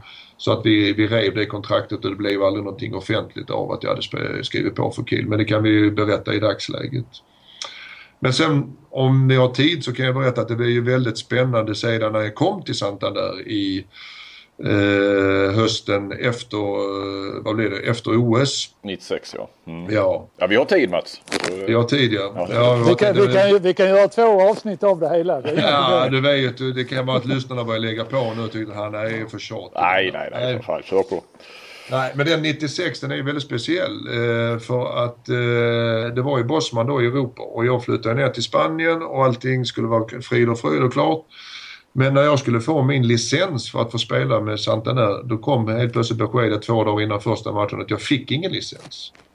För att spanska handbollsförbundet eh, ansåg inte att eh, den spanska handbollsligan var professionell, alltså gällde inte Bosman-domen. Utan de skulle full, fortfarande ha sina tre utlänningar och nu var vi helt plötsligt fyra utlänningar eller fem, kommer inte exakt ihåg vad vi var just nu. Och min licensförfrågan var den som hade råkat hamna sist av alla utav dem eh, i klubben. Så att eh, alltså fick jag ingen licens. Och då blev det ju som så att när jag väl kom ner och vi skulle börja spela så fick jag inte spela utan jag fick träna med laget. Och så skulle det här lösas då och det var ju inte den enklaste vägen utan klubb, jag personligen, eller klubben ordnade ju, fick ju stämma spanska handbollsförbundet och eh, min klubb för att de inte tillät mig att arbeta som professionell handbollsspelare i Spanien.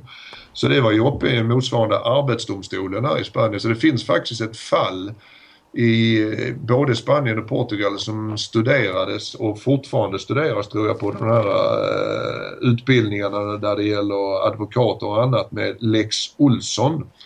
Uh, så att det finns mer än Bosman i, i världen utan det finns även ett Lex Olsson-fall som då tog, jag tror det var två månader som jag inte kunde spela på utan jag fick bara träna. Och sen var det uppe i Arbetsdomstolen och jag fick ju naturligtvis eh, 100% rätt i den så att eh, klubben eller spanska handbollsförbundet var ju tvungna att eh, släppa min licens. Eh, de fick betala skadestånd till klubb och till mig och alltihopa det här så att eh, det var en stor grej i spansk eh, idrott på den tiden.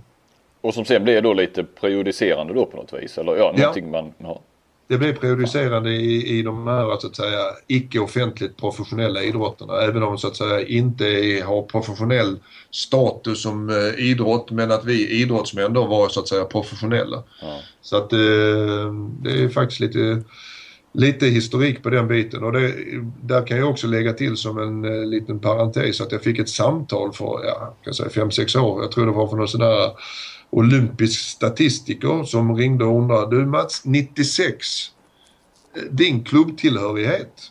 För då helt plötsligt så var det ju, hade det kommit fram där att min klubbtillhörighet var ju väldigt konstig. För att jag hade ju egentligen ingen klubb under OS 96 utan jag, mitt kontrakt med, med eh, Ystad hade gått ut eh, 30 juni Och i och med att jag inte fick licens i Spanien så var jag egentligen klubblös under OS 96. Jaha. Ja det är klart, det blir det svårt med för statistikerna där ja. För statistikerna blir det svårt. Det blir liksom, alla måste ha en klubb ja. Alla måste ha en klubb va? Så att jag är den enda som har vunnit eh, silver som klubblös. ja det är fantastiskt. Eh, det blir en säsong ja i... Där, stämmer det eller hur länge spelade du? Jag spelade en säsong. Jag hade ju så att säga jobbet eh, här hemma och eh, gjorde en deal med, med min chef på VM-data, också en fantastisk människa, Mats Larsson, som eh, eh, där vi gjorde upp att min pappaledighet så att säga i och med att min fru eh, följde med ner och vi, eh, eller min sambo då, att vi, hon födde barn där nere så tog jag så att säga min pappaledighet i den här tiden jag var där nere. Eh, även med obetald pappaledighet får jag väl säga så att det inte blir några bekymmer med det. kan bli ny Lex Olsson här i Sverige. Ja, ja. Svenska Försäkringskassan behöver inte bekymra mig. Jag har inte hämtat ut några pengar från Svenska Försäkringskassan. Inte. Utan eh, jag tog så att säga ledigt från jobbet eller tjänstledighet och, och så var jag nere ett år i, i, där och sen flyttade jag hem till Sverige och började på en ny avdelning inom VM-data i Bromölla. Jaha, vi, vi, vi återkommer ju så till den fortsatta ledarkarriären och här då vad som händer efter 97. Men vi får ju snacka lite landslaget också, eh, mm. spelarkarriären. Eh, för den tog ju också slut 90, 97 där ja. När du ja. som spelare. Debuterade 79, spelade alla mästerskap mellan 82 och 97.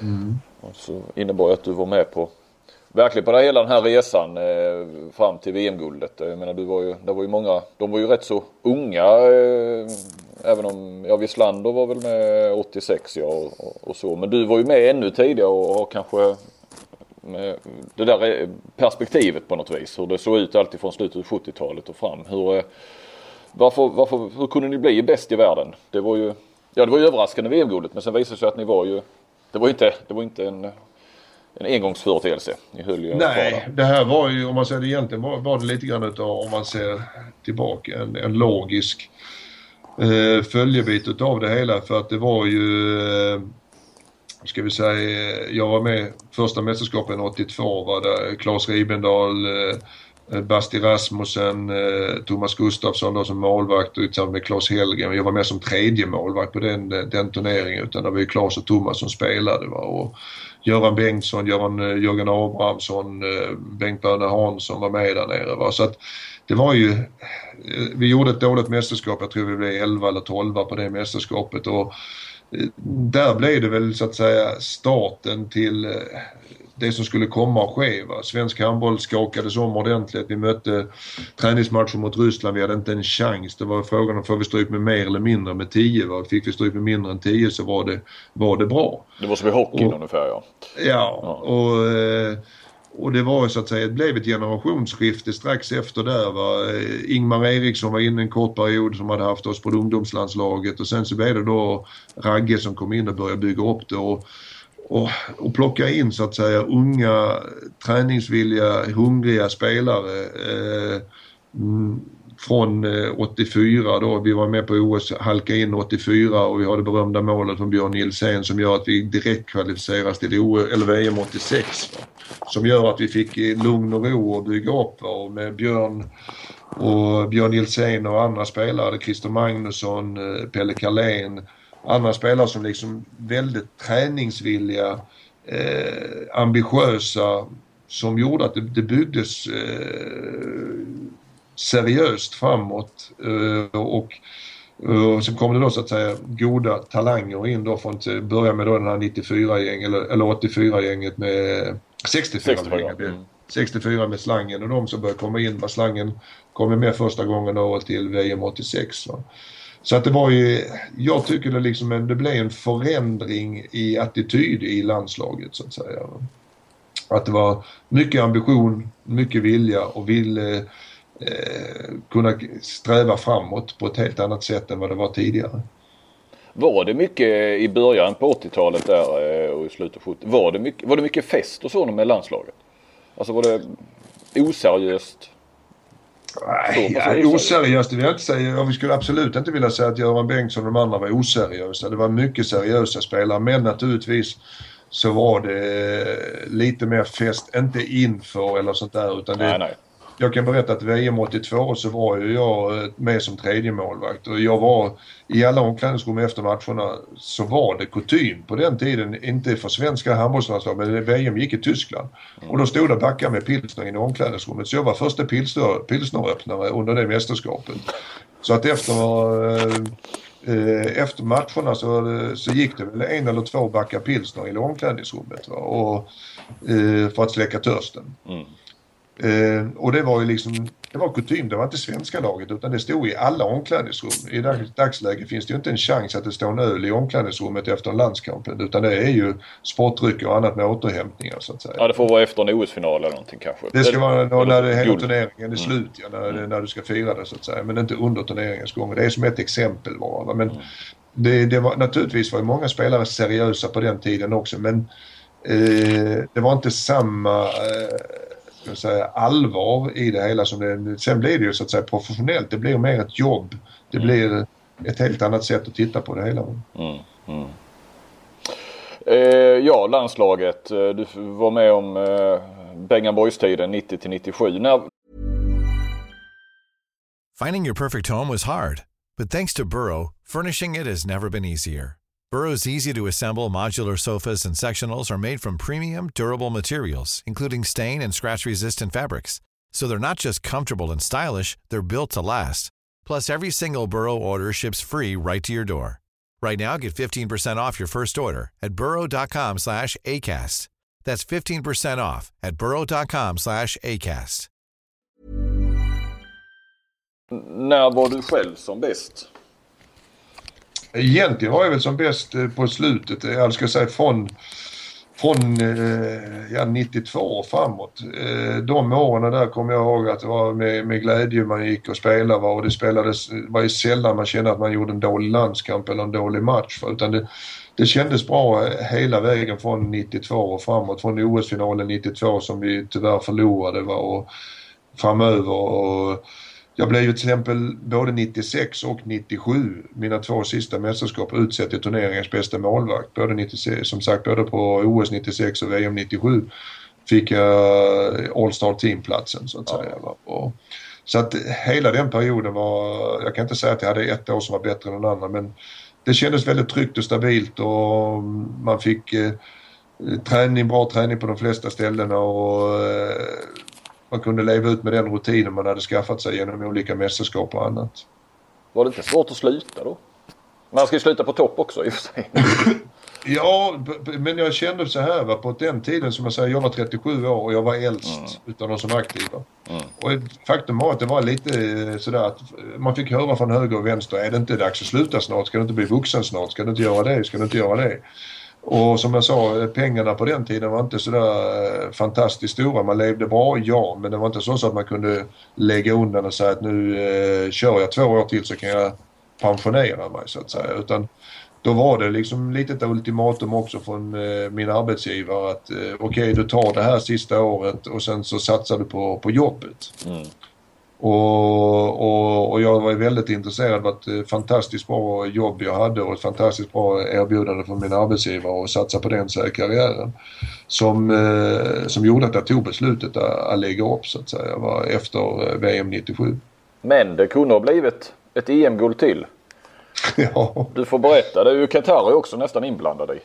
ja, han är mycket inblandad i det. Han har ju, Ja, han har Ja, ju... jag är inblandad i det mesta, jag vet.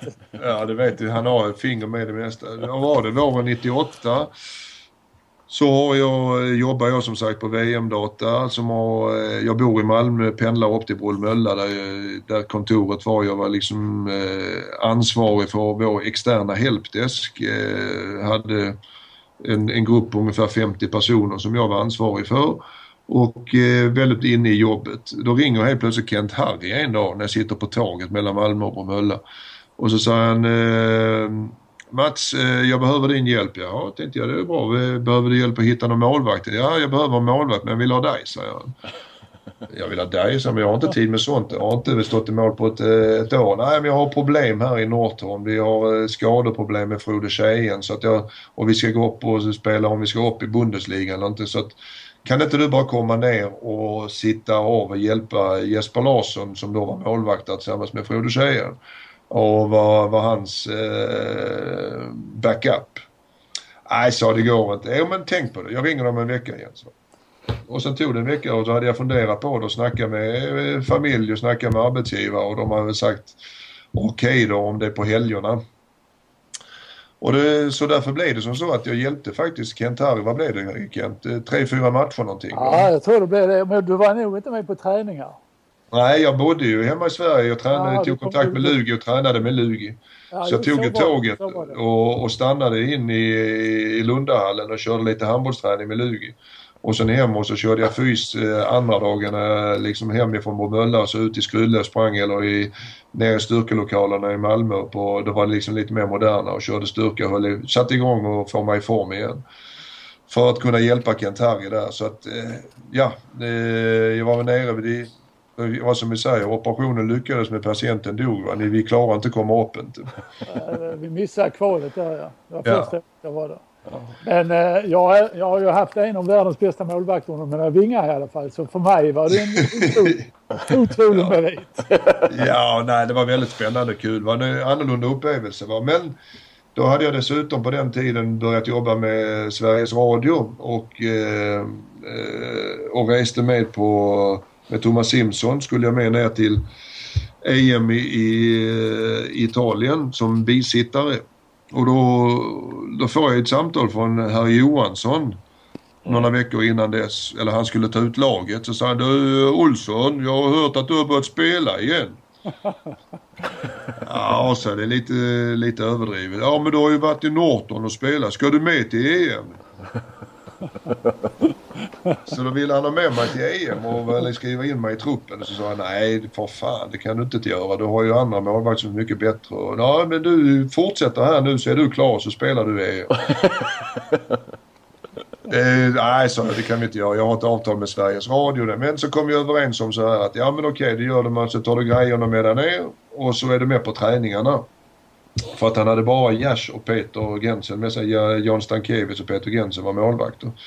Och det var då när Thomas tackade nej va? Där någon, ja, Thomas hade tackat nej så att det var de två. Så han frågade mig, kan du ta grejerna med dig ner så är du med på träningarna. Så kan Peter eller då vila lite grann och på träningar så kan du ta. Så jag var faktiskt med som eh, bisittare och eh, träningskamrat. Så att på träningen, Peter spelade ju det mesta och han behövde så att säga återhämtning på träningarna och då, då blev det att jag och Jash stod på träningarna och Peter stod på matcherna och sen när det började närma sig semifinaler och finaler så, så har jag fått höra efteråt att Bengan var väldigt eh, sugen på att skriva in mig i truppen eh, som eh, siste spelare och, och chocka så att säga motståndare. Jag tror det var Spanien i semifinal och Ryssland i final att herr Olsson skulle dyka upp där.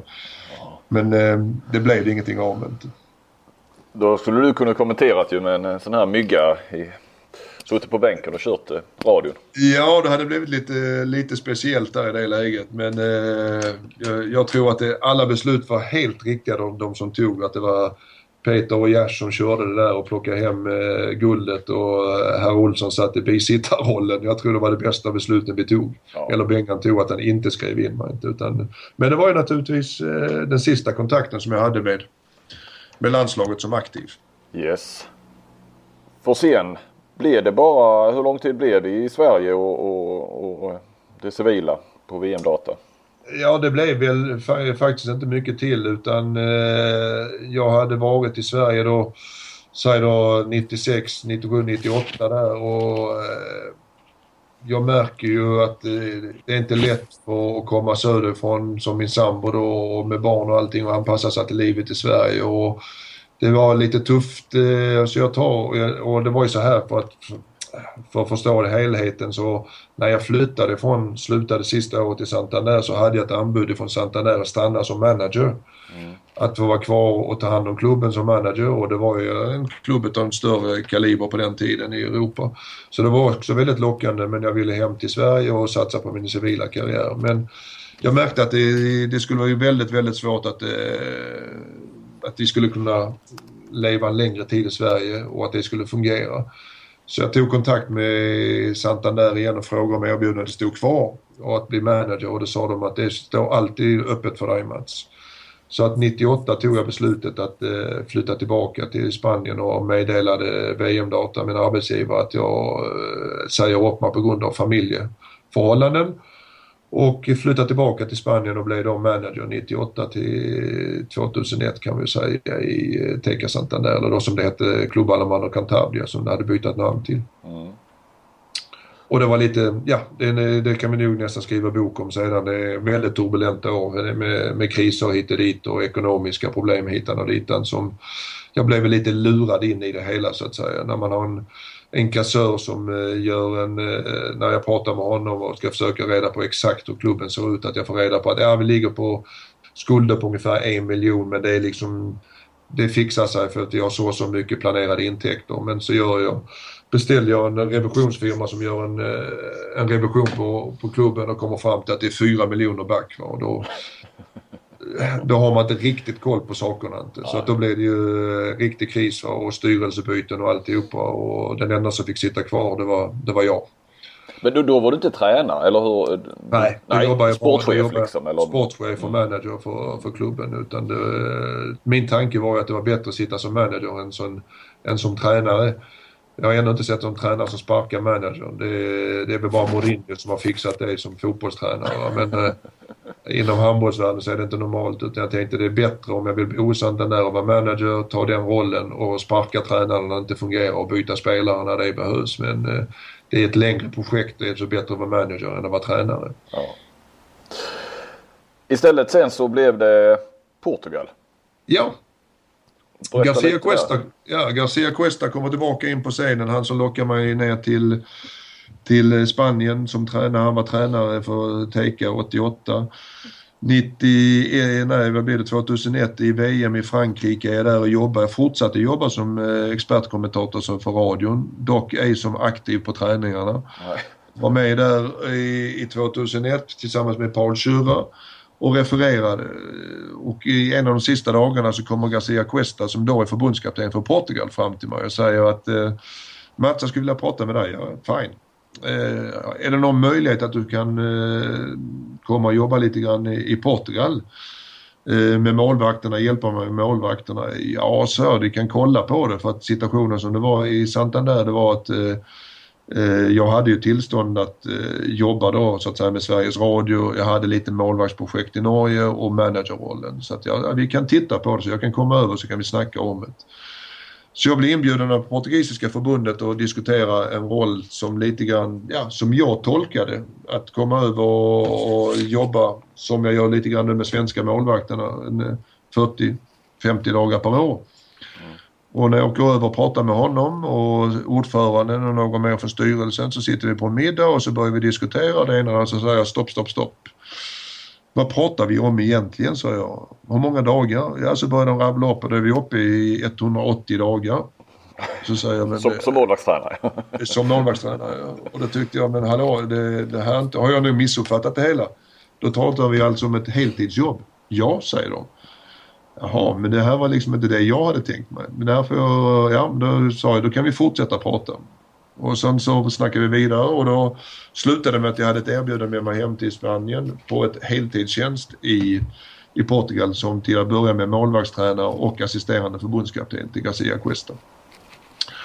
Och eh, som, i och med att situationen var just då som det var i Santander, väldigt mycket kris, eh, styrelsebyten fram och tillbaka. Vi hade blivit instoppade i fotbollslaget för att de skulle sköta den styrelsemässiga, den ekonomiska biten och jag skulle sköta den sportsliga. Så det var icke någon speciellt positiv atmosfär i Santander så att jag accepterade. Jag sa upp mig från eh, Teca eller då Club Alemano Cantabria och accepterade att ta rollen i Portugal som eh, målvaktstränare och assisterande förbundskapten. Men med möjligheten att då fortfarande bo kvar i Santander och pendla till Portugal. Så så började faktiskt min karriär i Portugal som eh, assisterande och målvaktstränare 2001. Och sen blev det mer?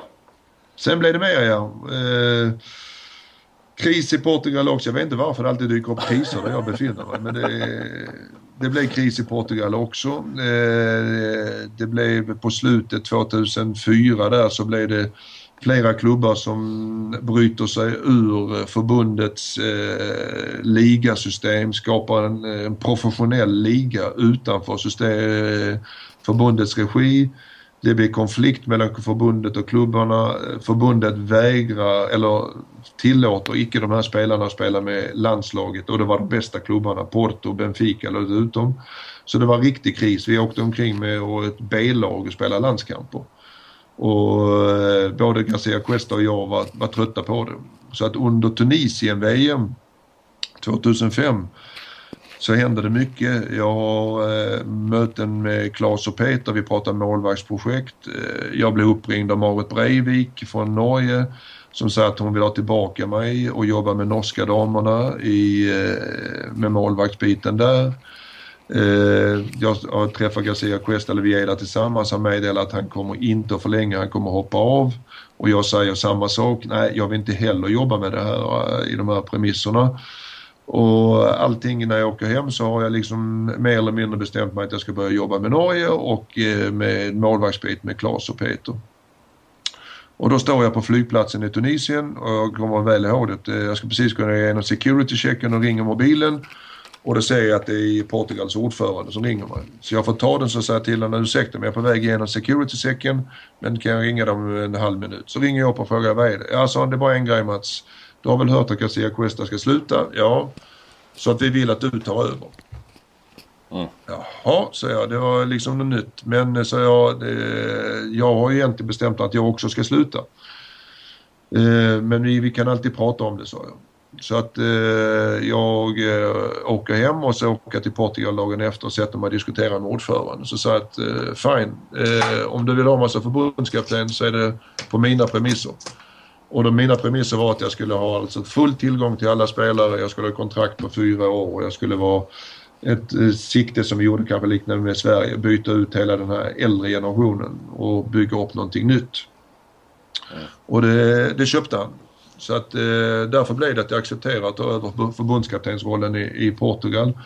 Att eh, vi la ner stridsyxorna och eh, fick eh, så att säga tillbaka känslan för landslaget hos alla spelare i Portugal och klubbarna accepterade då mig och det här projektet som vi började driva framåt.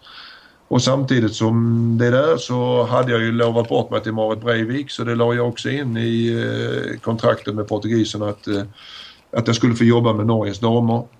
För att jag ville, eh, tyckte det var väldigt intressant. Det var det som Marit presenterade för mig med nya målvakter där också med Katrine Lunde och de andra som vi skulle börja bygga upp inför framtiden.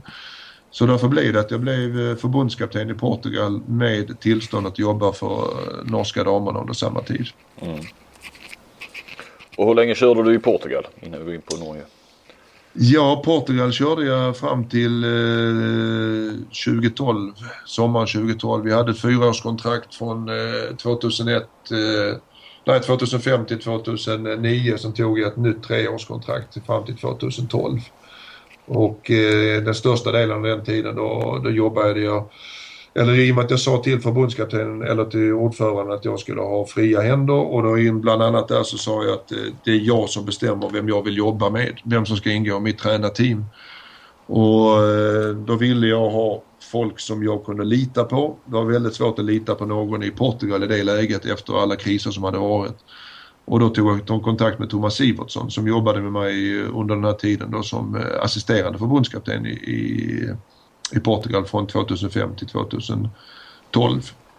Eh, och det blev ju som så att 2009 skrev jag nytt kontrakt med dem till 2012 och och då, då slutar vi vår, vår, så att säga, vår, vår, vår tid i, i, Portugal.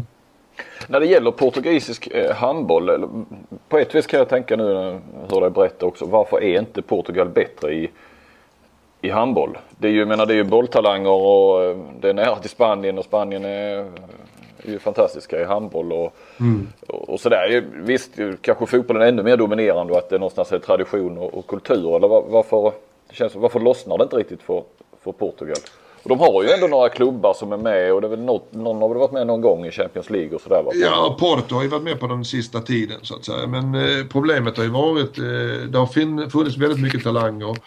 Eh, det som fanns, den, det var kallat för de kallade själv för den guldgenerationen utan att någonsin varit i närheten av att vinna något guld. Va? Med Carlos Resendo, Eduardo Felipe, eh, Galambas eh, som de tyckte var guldgenerationen. Det bästa de gjorde var väl att de blev sjua som inte är dåligt. Men att därifrån att kalla dem för guldgeneration. Så de, man hasar ju upp saker och ting. Och det gjorde att man hade glömt eh, att satsa på så att säga, ungdomsverksamheten. Eh, jag var så att säga både förbundskapten och koordinator då för alla landslag och la om träningsbiten, la om metodiken, la om systematiseringen så att eh, när jag tog över så hade man haft faktiskt 12 år, sex generationer som inte hade kvalat in till ungdoms-VM. Mm. Och då sen ville man att de skulle kvala in till VM och allt det här, men det är helt omöjligt. Om man inte klarar, inte klarar av att kvala in till ungdoms-VM, hur ska ni sen sätta krav på dem som seniorspelare? Så att vi ändrade på hela metodiken och eh, vi, jag kan säga där lyckades vi i alla fall. Vi fick in tre generationer efter varandra på ungdoms-VM. Både 86, 88 och 90 generationen kvalade in med, med resultat, rätt hyfsade resultat i ungdoms-VM. Mm. Och vi skapade en bas. Men en av de stora problemen med portugisisk handboll är att de här stora klubbarna, Benfica och Porto och Sporting framförallt, betalade för bra till sina spelare. Så det innebar att de portugisiska talangerna gick till de klubbarna utan att komma ut i Europa. Mm. Och de spelade, fick alltså ingen, vi hade ingen spelare, alla spelare spelade i Portugal. Och det, jag tänkte också just att det är ju stora klubbnamn. Alltså det är ju lite som man tänker Barcelona i, i, i fotboll och så. Att det borde ju finnas pengar. Även om du inte ja. upp i fotbollspengar. Men satsar de här klubbarna som har ju otroliga inkomster för Champions League och så. De är ju alltid med där alltså det, krävs inte så mycket i, inom handbollsvärlden. Men, men det blev inte, nej de lockade inte heller några utländska spelare nej, dit. de lockade inte utländska. Porto satsade ett tag. De hade Pokraja som tränare. De hade rumänen Dedo som kom. Petric från Jugoslavien. De gjorde en satsning eh, ett tag där för att satsa på Europa. Men eh, sen blev det väl något nytt ordförandeskifte eller någonting. Så att de här klubbarna de nöjde sig med att bli portugisiska mästare. De hade inga ambitioner att bli europeiska mästare. De var nöjda med att bli portugisiska mästare. Där köpte man alltså de bästa portugisiska spelarna. Betalade dem fantastiskt bra i förhållande till portugisiska mått mätt eh, som gjorde att när det kom anbud från Spanien eller Tyskland till de här spelarna så sa han varför ska jag åka till Spanien och tjäna hälften av vad jag tjänar här hemma mm. och träna dubbelt så mycket och inte kunna studera eller någonting sidan om. Mm. Så det gjorde att de här spelarna liksom eh, den första portugiserna är ju i stort sett ute nu när krisen har kommit till Portugal. De här eh, klubbarna inte betalar lika bra längre. Mm. Så att det, det är ett av de stora problemen för portugisisk handboll att man har för lite internationell erfarenhet.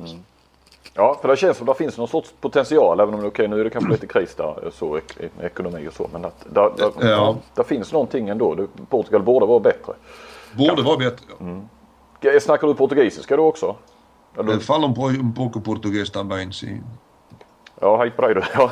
ja, nej det betyder ungefär att jag pratar lite portugisiska också. Men det är ju, ska man säga, portugisiska och spanska är ungefär lite grann som svenska, danska.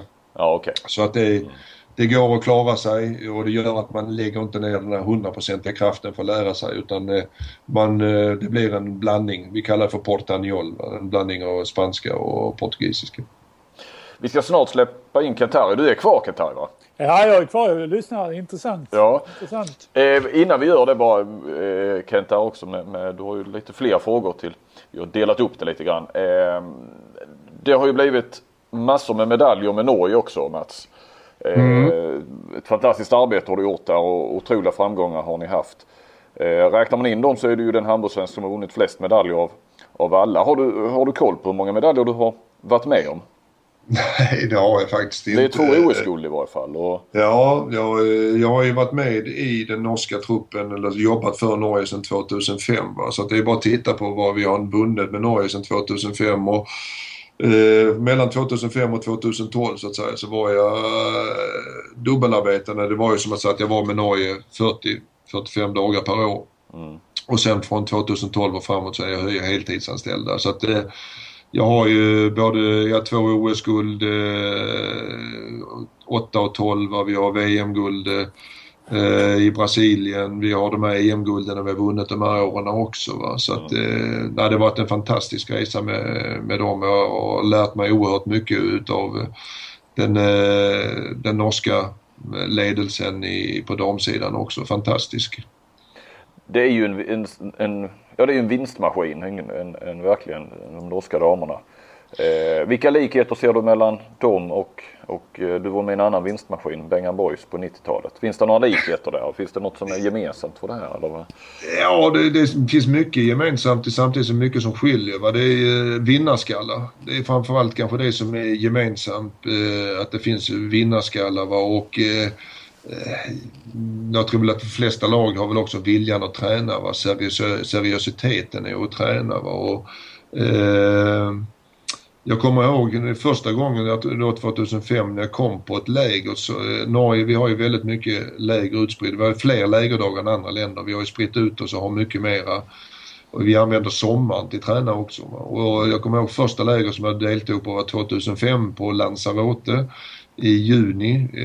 Eh, och då var det med damer A och eh, ungdomslandslaget som skulle åka till ungdoms-VM den sommaren. Eh, det var väl 90 jag, kommer, jag, jag tror, jag 94 egentligen och sånt där som skulle dit där. Ja, det var, jag kommer inte ihåg, skitsamma. Mm. Men i alla fall, jag kommer ihåg på den första träningen, jag kom in och tittade på den och skulle delta och vara med där. Och jag blev liksom, jag stod helt stum och så tänkte jag, vad är det som händer? Så jag fick fråga dem efteråt, eller tränaren sa, är de irriterade på varandra? Är de förbannade? Vad är det som händer? Nej, varför det Mats? Alltså jag har aldrig sett en träning i juni som det har smält så mycket på. I alla närkontakter. Det var liksom som det var full satsning i fulla med alltihopa. Och det var alltså det här med, det var Gro Hammarsäng, det var eh, mm. Katja Nyberg och de här. Och det, det var alltså full satsning. Även om det stod en junior på andra sidan. Det var, de skulle lära sig, det är här, så här vi tränar, den här nivån vi ligger på när vi är på A-landslaget. Mm. Och då bara pratade vi juni. Eh, för inget liksom, mästerskap i närheten eller någonting utan det var det som säger på eftersäsongsträning med bygga upp inför nästa säsong. Mm. Och det är den eh, atmosfären man har i norsk kvinnohandboll. Att det, det är maxsatsning i eh, alla lägen. Både fysiskt, tekniskt, taktiskt, mentalt. Oerhört seriöst. Mycket, mycket, mycket seriöst. Och det har Idag så tror jag väl andra lag har kommit ikapp vad det gäller seriositeten men då för tio år sedan så var det liksom någonting som låg före allting annat i seriositet. Va? Och det är som man säger det här med ja, eh, träningsvilja, eh, träningsstruktur. Eh, man säger att laget går före individen, det är väldigt viktigt. Va? Och man har lagkänsla. Vi har också en väldigt god uppföljning individuellt på alla spelarna. Där vi, till exempel jag är ansvarig för Danmark. Jag åker till Danmark tre, fyra gånger om året, träffar alla spelarna, pratar med dem. Vi har väldigt tät kontakt. Mm. Ja och både, både Norges damer har man ju sett och, och då även Bengan Boys. Att det handlar inte bara om en generation utan att man klarar av generationsskiftena och ändå fortsätter ligga i toppen. Ja det är lite grann där som vi säger att man eh, någonting som skapas. Eh, en kultur inom en grupp. Och både positivt och, och det här fallet då positivt. Samtidigt som har, när man har jobbat med grupper där det är väldigt negativt så är det väldigt svårt att bryta en negativ trenden, bryta en, byta en kultur som finns i ett omklädningsrum eller ett lag. Mm. Eh, och där kan man ju diskutera väldigt mycket med psykologiska bitar de här men det här är alltså som du, du kallar för minstmaskin men det är ingenting som man får av sig själv utan det här är alltså kulturbärare både vad det gäller träningsteamet, eh, spelarteamet, eh, hur man för det vidare från eh, generation till generation. Mm. Nu Katari, nu släpper jag in dig igen.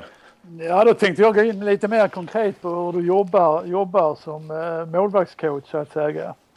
Eh, mm. Och en fråga som jag, jag gärna först vill ställa med dig vad, vad, är det som krävs för att bli en bra målvakt? Och då menar jag, det är många eh, målvakter som är internationellt gångbara, men vad krävs sen för att nå den absoluta världstoppen?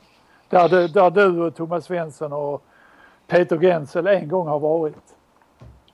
Ja, man, jag brukar säga så här, det krävs ju talang i grund och botten. Och vad är talang då? Då, då, då pratar vi både den fysiska och, och den mentala biten. Va? Du ska ju, som jag sa, det, det finns ju som tur är undantag som bekräftar regeln då, typ Mattias Andersson som kanske inte har de allra bästa fysiska förutsättningarna men kompenserar det genom andra saker. Vi har Silvia Navarro på damsidan som också är en humla. Hon är för liten egentligen för att kunna vara så bra som hon är. Mm. Men eh, hon har kompenserat det med andra saker. Va? Men talang är ju då eh, det här att som eh, dels fysiken, att kanske då mest med motorik, motorik och koordination. Att du har eh, sen en viss spänst och en viss, viss styrka, att du har en viss explosivitet. Men kanske den viktigaste biten det ligger på den mentala eh, sidan. Att dels ha den här som vi kallar för eh, Säger du på en playmaker så ska du ha spelförståelse men en målvakt det kallar jag ska ha skottförståelse. Du ska kunna läsa var bollen kommer hamna i målet genom olika signaler. Genom kroppsspråket på skytten, genom kroppsspråket på försvararna, eh, de här bitarna. Eh, det som skiljer oss många gånger åt den, liksom den absoluta toppen och den nästan lika bra det är liksom den här, den här förståelsen för var bollen kommer hamna i målet. Den är, och den är liksom inte lätt att förklara och det är den kanske som är svårast att träna också. Att hitta den här metodiken för att spelarna ska kunna genom att eh, de signaler som kommer dels innan matchen genom videostudior, dels eh, från matchen, eh, skyttens signaler, försvararens signaler, bollen, allt den här biten och hålla, kunna orka hålla hjärnan eller då computern som man säger i, i, i rätt skick och ta rätt beslut i rätt tiondel och sen kunna ha en fysiska förutsättningar för att kunna förflytta sig tillräckligt snabbt för att befinna sig där bollen kommer. Mm. Ja det är mycket men hur jobbar du rent konkret med till exempel Johan Sjöstrand? Ja, vi jobbar ju som, den, de här, ja, med Johan och Mattias eh, som jag jobbar med eh, i den här gruppen då så, så är det ju mellan lägerna så eh, är det ju videouppföljningar. Jag följer ju tyska Bundesliga, följer Champions League, har tillgång till internet där jag liksom tittar på matcherna, eh, väljer ut klipp som jag skickar till dem eh, via då sideline med kommentarer till. Det här gör ju att vi, man kan göra det när vi har byggt, jobbat en tid ihop. Alltså när de får mina kommentarer så vet de exakt vad jag menar med, eh, med de små, små orden som jag skriver med, med positioneringar, korrigeringar, eh, armens rörelse. Ibland kan det vara tekniska kommentarer, ibland är det eh, taktiska kommentarer. För de här spelarna är ju så pass långt framme, de är så pass i klubbar med, med träning så att Eh, där sker det mesta av den här biten via video. Sen när vi är på läger eller som när jag besöker dem i klubbar så kör vi då träningar i förhållande till det jag har sett. Va? Nu, eh, I vissa fall kanske det är lite grann på den fysiska biten. Vi kör koordinationsbiten. Vi kör eh, samarbetsbiten, eh, spelförståelsebiten. Va? Så att lite grann alltihopa när man ligger på den här nivån så utgår det från eh, slutresultatet. Slutresultaten är ju liksom hur ser det ut eh, på matcherna. Va? Det är liksom det. Jag försöker ju skilja mig kan man säga, från målvaktstränare och målvaktscoach. Jag tycker att jag coachar mer än jag tränar. Jag åker inte omkring med ett gäng tennisbollar och annat och håller på bara med en massa konstiga övningar. Även om det säger att jag gör sjuka grejer. Va? Men det, är, finns, alltid, finns alltid tankar bakom det, varför vi gör det. Va? För att resultatet vad jag sett på matcher, okej okay, vi har problem med eh, koordinationen öga-hand. Bollen, handen är inte där bollen kommer men du har sett att den kommer komma i den delen av målet. Men då får vi ha lite koordinationsövningar, skapa övningar för det. Va? I vissa fall så är det att vi har sett att det är för dåligt frånskjut i benen. Då får vi skapa explosiva övningar. Är det en trötthet för tillfället eller är det en basfärdighet som saknas, att du är för svag?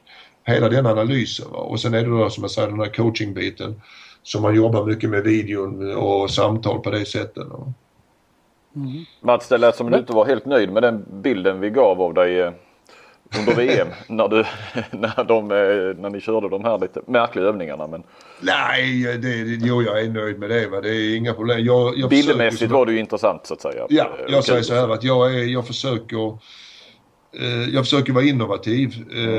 Jag, jag försöker skapa övningar. Jag har sett väldigt, väldigt mycket målvaktstränare som kopierar och vet faktiskt inte varför de gör saker och ting.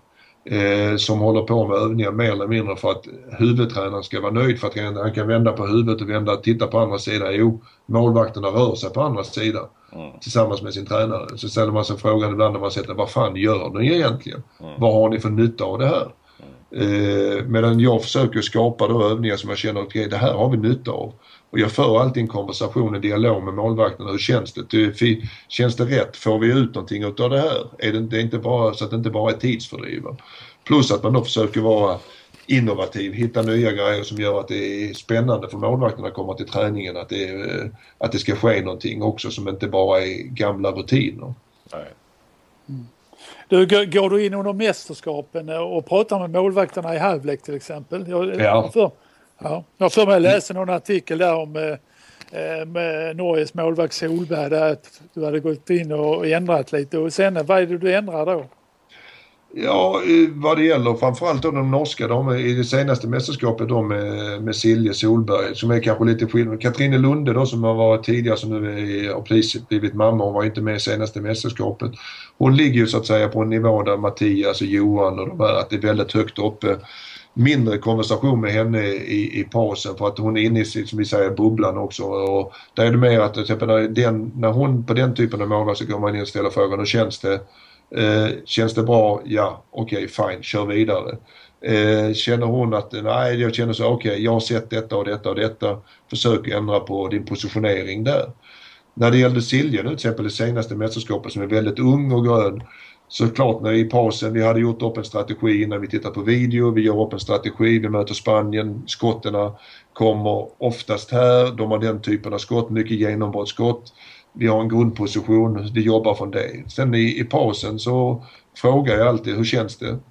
Ja, det känns, jag har inte riktigt fått träff på det och det. Nej, så jag har observerat detta, till exempel på läktaren, att jag tycker din grundposition är för nära mållinjen. Om du flyttar fram 20-30 cm så har du ett mindre steg att möta skytten i på genombrotten.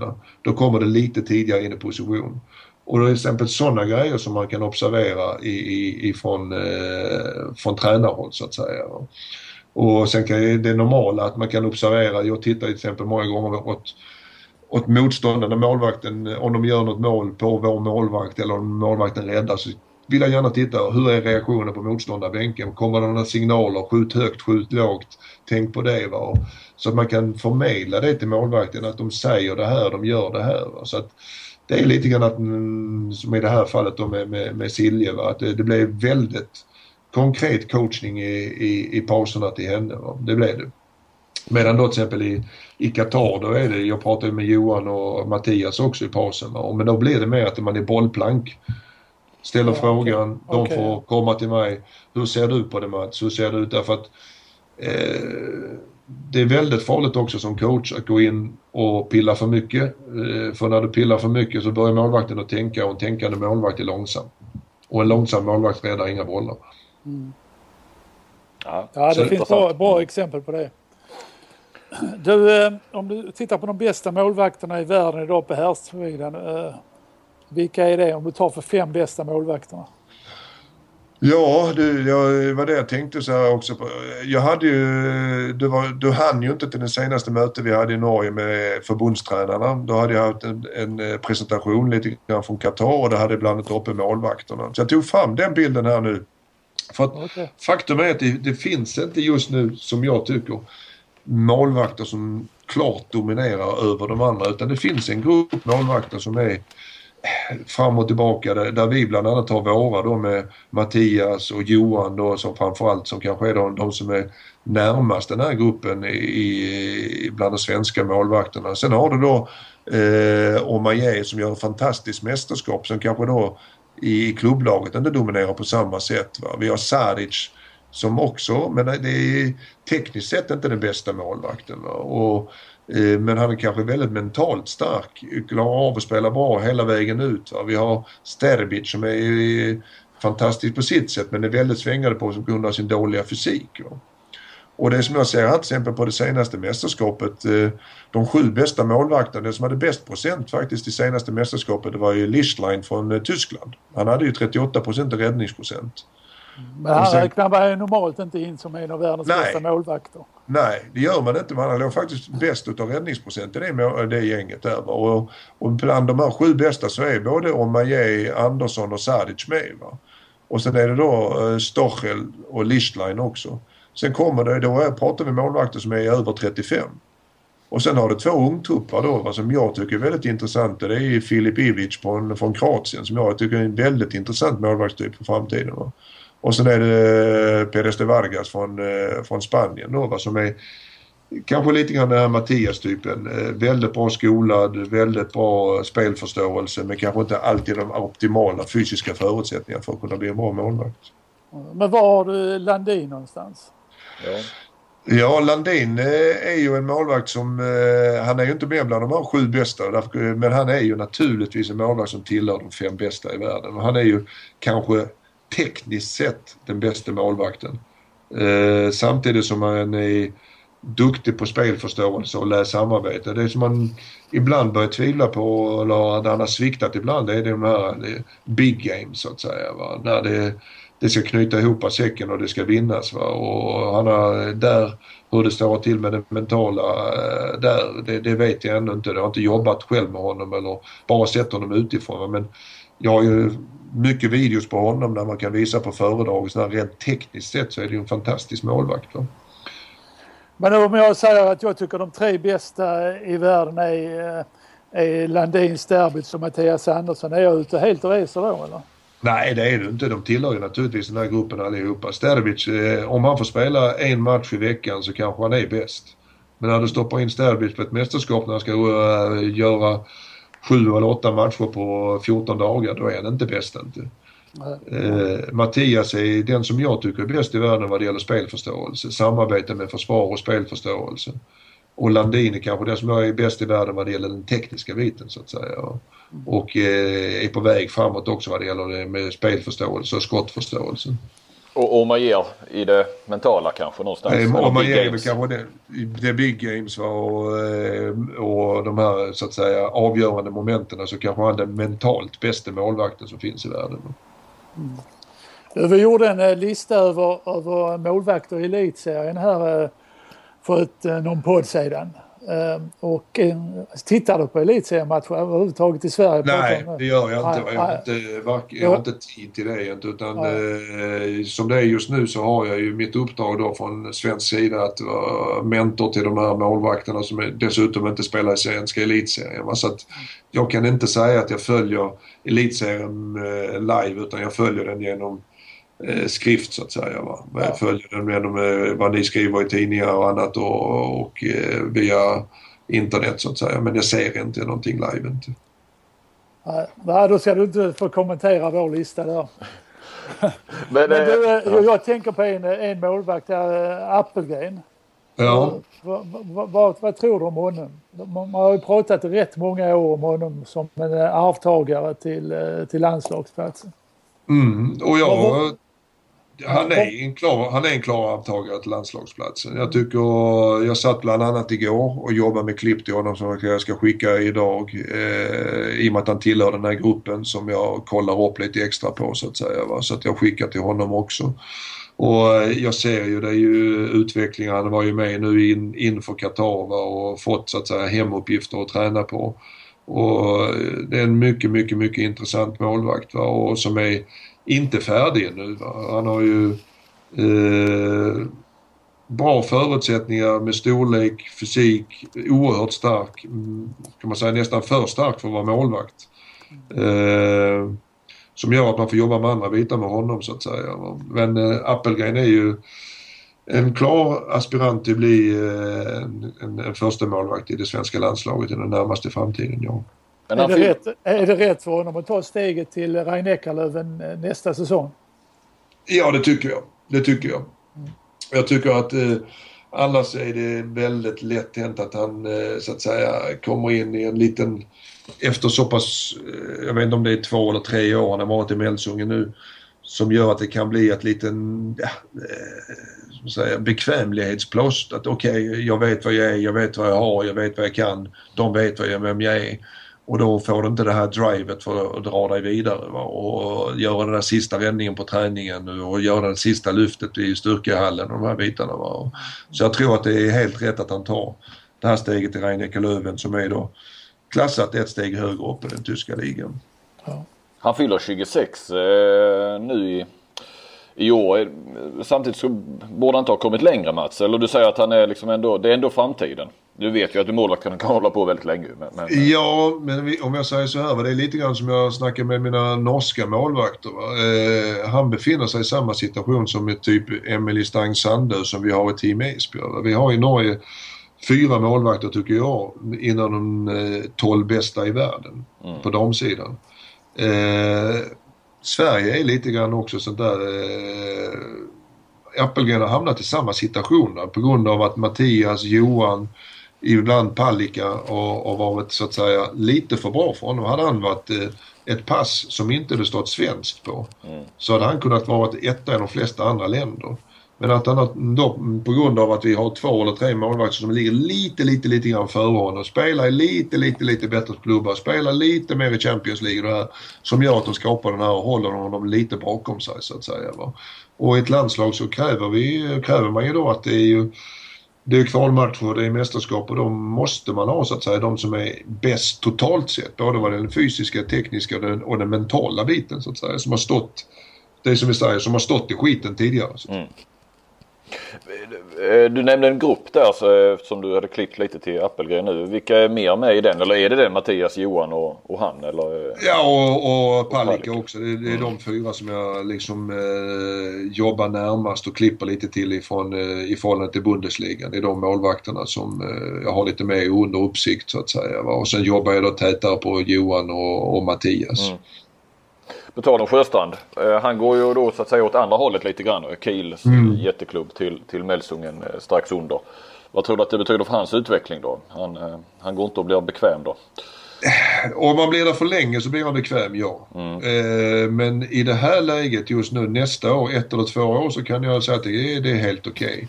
Okay. speciellt med, jag känner ju Kiel, jag jobbar ju med dem i fjol, jag känner ju Kiel-mentalitet, jag känner ju de här bitarna var eh, och när Landin kommer dit som ni säger och eh, många rankar som världens bästa målvakt så vet jag ju att då, då, då, då kommer ju Landin att bli en 75-80% målvakt i det laget och Johan skulle blivit en 20-25% målvakt.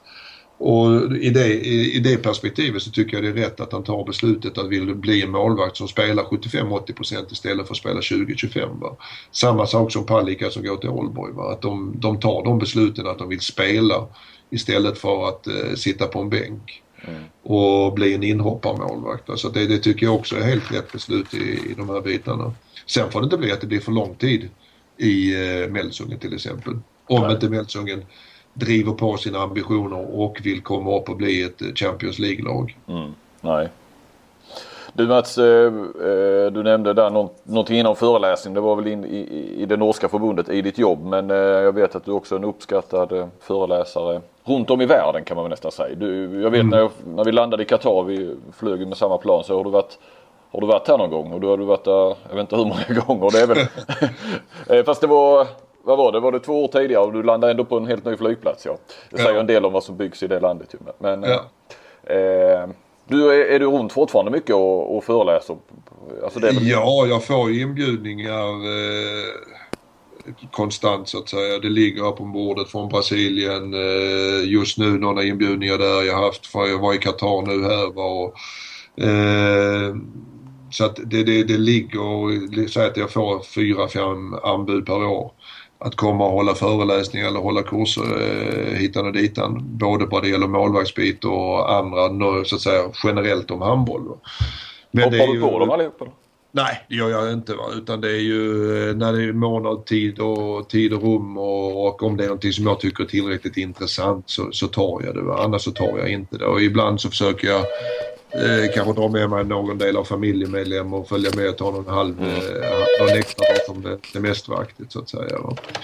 Men jag kan ju berätta i samband med det att eh, eh, om du inte ställer frågor så kan jag, eller jag berätta det, att eh, vilken är den mest konstiga jag har fått? Och den fick jag i fjol faktiskt ifrån eh, ja. internationella handbollsförbundet.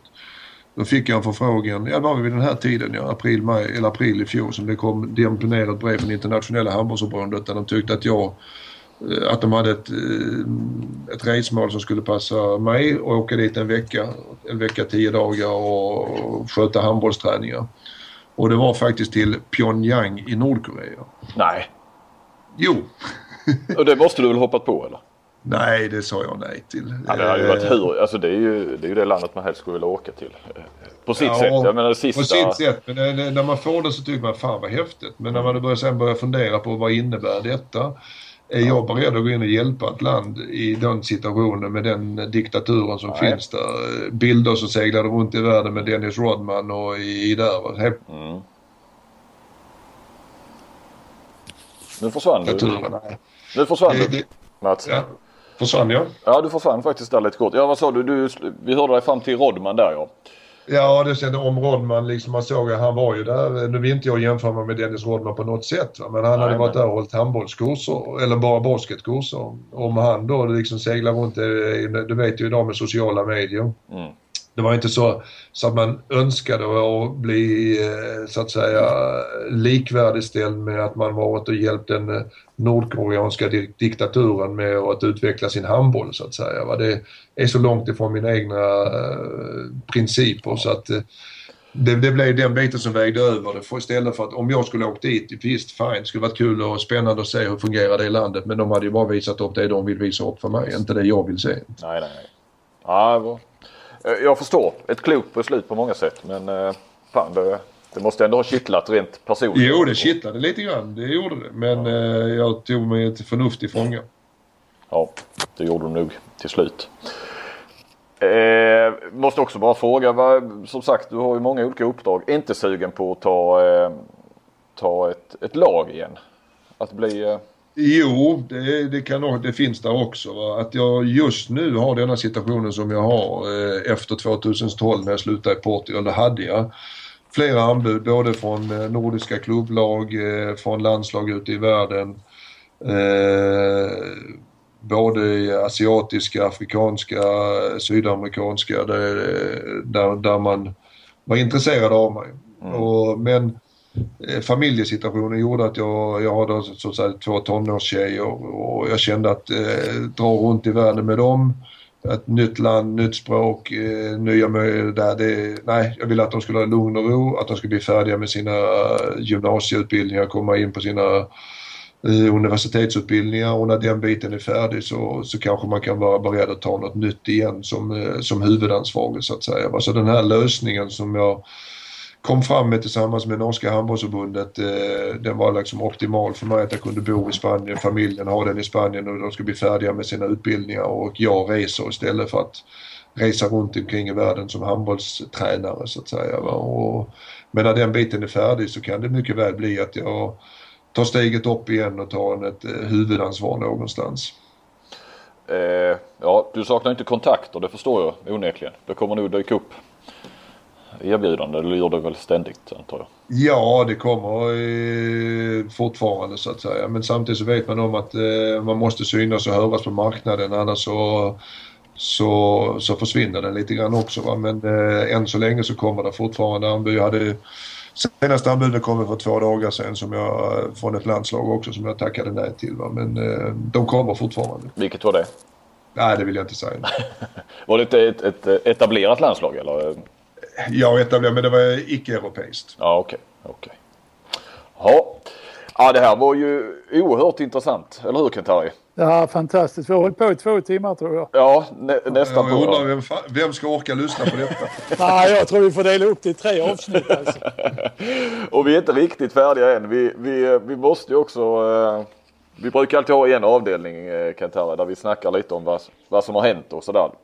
Och det ska vi göra också den här gången i all korthet. Jag tror inte Mats han orkar vara med längre nu. ja, jag kan, det kan vara skönt att lyssna på er. Ja precis och kom gärna med instick om du har något eh, hur du slutar i elitserien eller någonting annat. Mm. Eh, Kenta, du har varit iväg i veckan också va? Jag har faktiskt också varit ute och jobbat för norska handbollsförbundets räkning. Jag och eh, Christian Berge var i Danmark och besökte alla, alla norska landslagsspelare där, eller aktuella mm. norska landslagsspelare. Och så tog vi en liten avstickare till, eh, till Flensburg onsdag kväll och tittade på äh, Göppingen mot Flensburg där, va? där Jobo mötte Magnus i en ja. trevlig match. Du, du får faktiskt uppdatera mig, jag har missat hur gick det i den matchen? Ja, det blev ju det blev ju ganska stora siffror till slut. Flensburg vann med åtta mål, men det var ju faktiskt Göppingen som förde matchen i första halvlek. Ja, okay och, eh, och ledde med fyra, fem mål och ledde i halvlek med två. Mm. Men faktiskt eh, Mats gjorde för en gångs skull Mattias en mindre god insats. Ja. Han blev, han blev ut, utbytt i första halvlek. Och så kom mm. den här storvuxne dansken Müller in och gjorde det helt fantastiskt. Och låg bakom den här vändningen faktiskt. Som mm. gjorde att Flensburg kunde vinna till slut. Ja, nej, jag vet jag har sett, eh, sett eh, inte sett matchen ännu inte. Den, eh, jag ska tanka ner den och, och titta på Mattias där. Och, men jag har haft kontakt med Mattias efter matchen så jag vet lite grann. Ja, men det går ju inte att vara på topp varje match heller. Nej, jag menar, han det är spelar helt ju naturligt. i stort sett 60 minuter i varje match. Det är klart Ja. att det kommer någon svacka ibland. Och vinner de ändå så är det ju lugnt. Ja, ja. Eh, Så, så du, eh, såg du några matcher i, i Danmark? Jag tänker, såg du några svenskar eller sådär? Eller det var bara... Nej, det var inga matcher. Det var, vi var det, den ligger ju nere nu lite, den danska ligan, inför slutspelet. Så att det var bara eh, träningar vi var på och, och prata med spelarna som sagt. Det är lite samma uppgift som, som eh, Mats har i, i, på damsidan. Att man besöker vissa länder. Jag har ju då ansvaret för spelarna i, i Sverige, utespelarna. Eh, det är ju då framförallt Kristianstadsspelarna och Sullivan och, och Björnsson. Sen har då sina egna målvakterna Espen i Lugi och, Magnus Dahl i, i Kristianstad. Och sen delar då Berge och jag spelarna i Danmark. Ja, jag läste i Kristianstadsbladet, på tal om Kristianstad och norrmännen där ja, att du, eh, eh, du, du, du jobbar som scout för Kristianstad. Nej, absolut inte. Nej. Det, det var en jäkla dum artikel och jag var förbannad och Magnus Andersson var ännu mer förbannad. Ja, Han har hört nämndes det ju också. Ja. Han nämndes ju också i samma artikel. Det är kanske Det är ännu mer känsligt för hans del eh, Ja. på något vis. Men men det är ju klart, jag pratar ju mycket med Olle eftersom det är en, en god vän till mig. Och, och jag, men jag pratar även med Basti i och jag pratar med Mikael Franzén i Alingsås och jag pratar med eh, Marcus Lindgren i Ystad. Men eh, jag är ju inte scout för dem heller. Va? Så att, eh, men jag menar handbollsvärlden är ju så liten så man ringer till sitt nätverk och pratar. Och, Ja. Det är ganska naturligt. Ja. Men det var lite olyckligt att vi två nämndes i den artikeln tycker jag. Ja, det, det, det var det nog. Eh, nej, för jag bara tänkte att jobbet i Norge, du har podden här och, och så Kristianstadjobbet. Du sitter ju på fler stolar än Thomas Axnér väl snart? Ja du, det var ju lite humor också. Nej, jag sitter faktiskt på, på Norgestolen och eh, poddstolen, så är Ja. det inte fler stolar. Nej, men du behöver inte röra din, eh, din pension på ett tag va? Det är den lilla pensionen, men säg till att man kan överleva. Det, det hände något stort i Ystad för eh, häromveckan, eller i alla fall mellan våra två poddar här. Kim Andersson. Ja, det var jättekul. Det, det var jag jättekul. som fick ringa och berätta det för dig. Ja, det var inte klokt egentligen. Nej, Det jag, visar hur lite kontakt jag har i Ystad för tillfället. Men, eh, men i samband med att de får en ny hall nu och så Kim kommer till, till, tillbaka så det kan inte bli mycket bättre. nej. Tror du han spelar? Fyra år och han ska spela hela tiden. Jag trodde att det var ett eller två års spel och sen skulle han ha, få någon annan roll. Ja, det kan ju mycket väl bli så. Fyra år är en lång tid. Men, men håller axeln och han håller sig skadefri så, så varför inte? Nej. Ehm, Jag, jag, jag sa ju faktiskt till, till Björnsson där i, eh, i Kristianstad, nu får ni passa på att vinna SM-guldet i år för sen kommer Ystad och abonnera på det ett tag framöver. Ja vad säger du? Är det, är det i nul? Nu ska vi ju då sammanfatta lite va? att Stenbäcken eh, är klar för Lemgo nästa säsong om vi tittar på Kristianstad. Och Marcus Olsson satt upp sitt kontrakt och lär väl lämna. Eh, Cederholm är väl också ute och letar något kontrakt utomlands. Precis och i, idag eller igår kväll så skrev vi att Marcus Dahlin då från eh, Arendal, norsk, nybliven norsk mästare i Norge.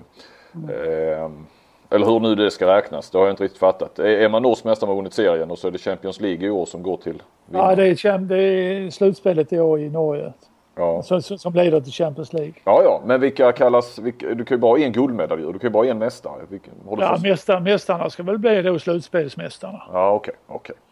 Men det har ju Eh, Mm. tidigare varit seriemästarna som, som eh, var mästarna. Eh, jag pratade med Dahlin igår, han var själv lite osäker på om de var norska mästare eller inte. Men, men eh, nu, men eh, de har vunnit serien i varje fall. Det Ja. gjorde de i onsdags. Eh, och ja, att, och de vann ja. eh, även kuppen som är väldigt stort i Norge. ja, Ja. Den är faktiskt, eh, har ju till och med tidigare varit eh, större än att vinna ligan. Så det är ju ännu större att vinna kuppen. ja. Och de borde väl vara favoriter att vinna slutspelet också antar jag. Eftersom de vann serien. Ja, det kan, Eller? Det kan de nog vara ja. Jag, har- jag har det bör de ju vara. jag har inte sett dem spela i Arendal. Vad tror du om Dahlin där då? Ja, och så förutsätter vi att Cederholm försvinner om vi bara tar Kristianstad helt kort. Ja, det blir lite ett nytt lag de får börja med nästa säsong, Kristianstad. Det är till att börja om lite från början. Det är viktiga spelare de tappar. Det Mm. måste man ju säga. Men är det Ystad som är i förarsätet just nu då tycker du? Är det? Nej, jag tror att de har en bra framtid nu i Ystad. Jag menar Lukas Nilsson blir ett år äldre och de har ju många unga bra spelare. Och man får, eh, Hallbäck som lär vara väldigt duktig från Aranäs, Jerry Hallbäcks son. Mm. Så att Ystad har ett himla intressant lag nästa säsong. Sen får vi se. Ja precis, nästa säsong är ju Lukas kvar men sen, sen är väl frågan om han är kvar längre. Ja. Du, eh, ska, elitseriekoll också. Du tippade ju lite grann eh, i förra podden. Ja, Titta lite du. framåt och det har ja. väl spelats ja. säkert minst. Alla lagen har ju spelat både två och tre matcher sedan dess. Ja. Och jag missade ju där Hammarby liksom eh, alla experter gjorde egentligen. Mm. Eh, räknade inte med att Hammarby skulle ta sig till slutspel men de är väl ganska säkra nu och eh, eh, sen tror jag Malmö får svårt. De hade vi med, vi hade med Malmö istället för Hammarby i, den, i vårt mm. tips. Mm. Men som jag ser nu så kommer nog Malmö till få det ganska tufft. De måste, de måste ju vinna sina båda matcher. De har RK borta i sista matchen och Önnered borta. Den vinner de kanske. Men RK borta sista kan bli tuff. Ja och så måste de lita på att Sävehof och Drott tappar en del poäng också. Ja men skulle de vinna båda va, och mm. Sävehof eh, de vinner mot Skövde men förlorar Kristianstad så missar Sävehof eh, slutspelet. Ja. Och det skulle vara första gången på nästan 16 år. Du kan ju ha läst eh, hos... Är det, är, det, är det bloggen eller? Ja, jag tror, jag tror det. Du har nog läst i Sportbladet på något vis. Okay. Ja. Men det är kul. Ja. Det gläder mig att du följer med. Ja, jag måste hänga med vad min chef skriver. Ja. Du eh, Mats förresten, på tal om elitserien. Mm. Alltså om du, vilket, vad har du ditt hjärta i? Alltså finns det någon klubb som du Ja, det behöver du inte fråga, det är väl klart han hade Ystad.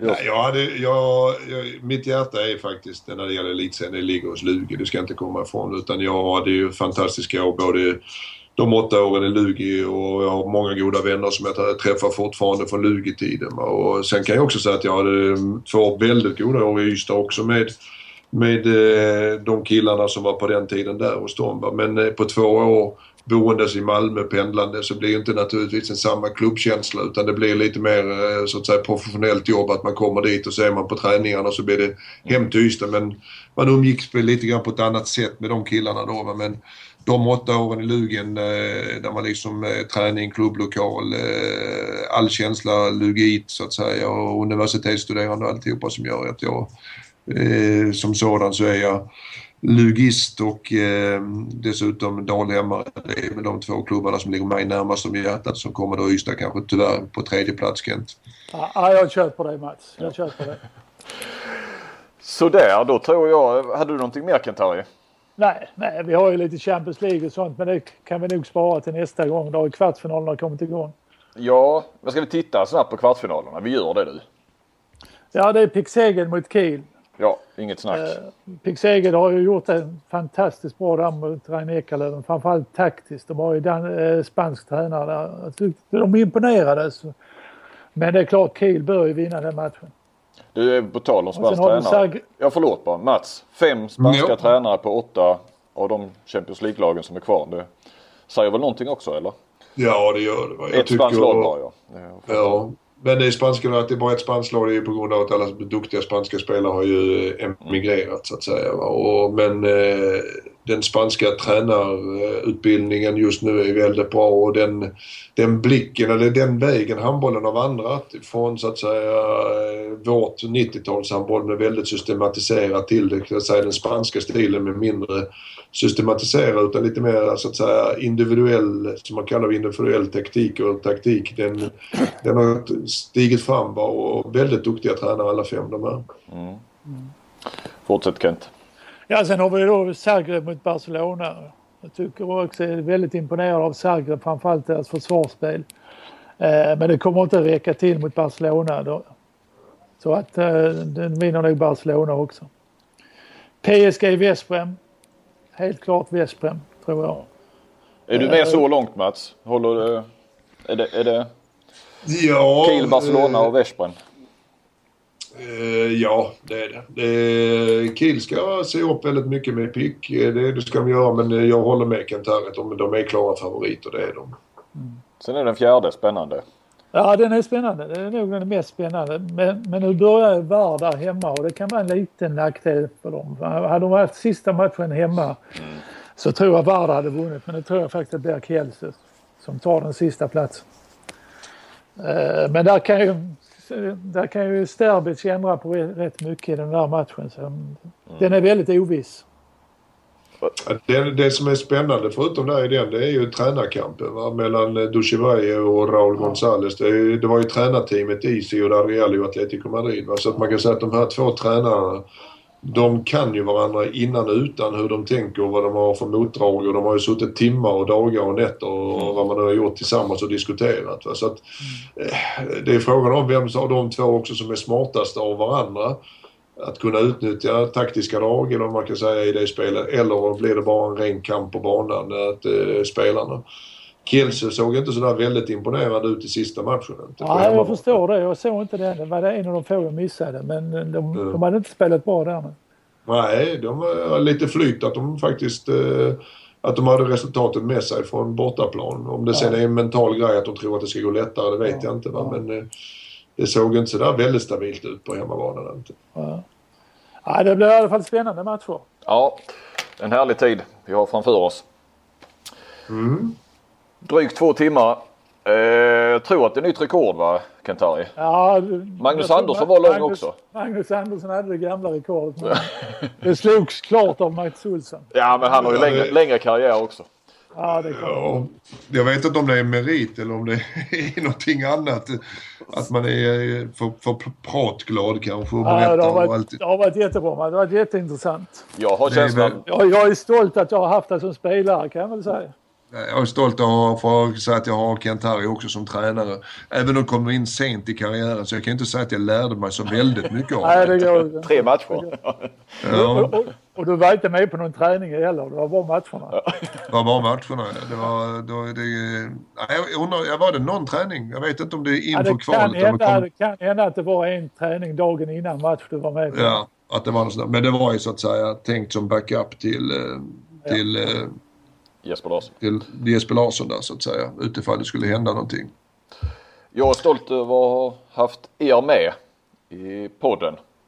Eh, stolta ska också Svenska handbollslandslaget AB vara för de har väl fått valuta för sitt sponsorskap den här, eh, den här dagen, de här timmarna.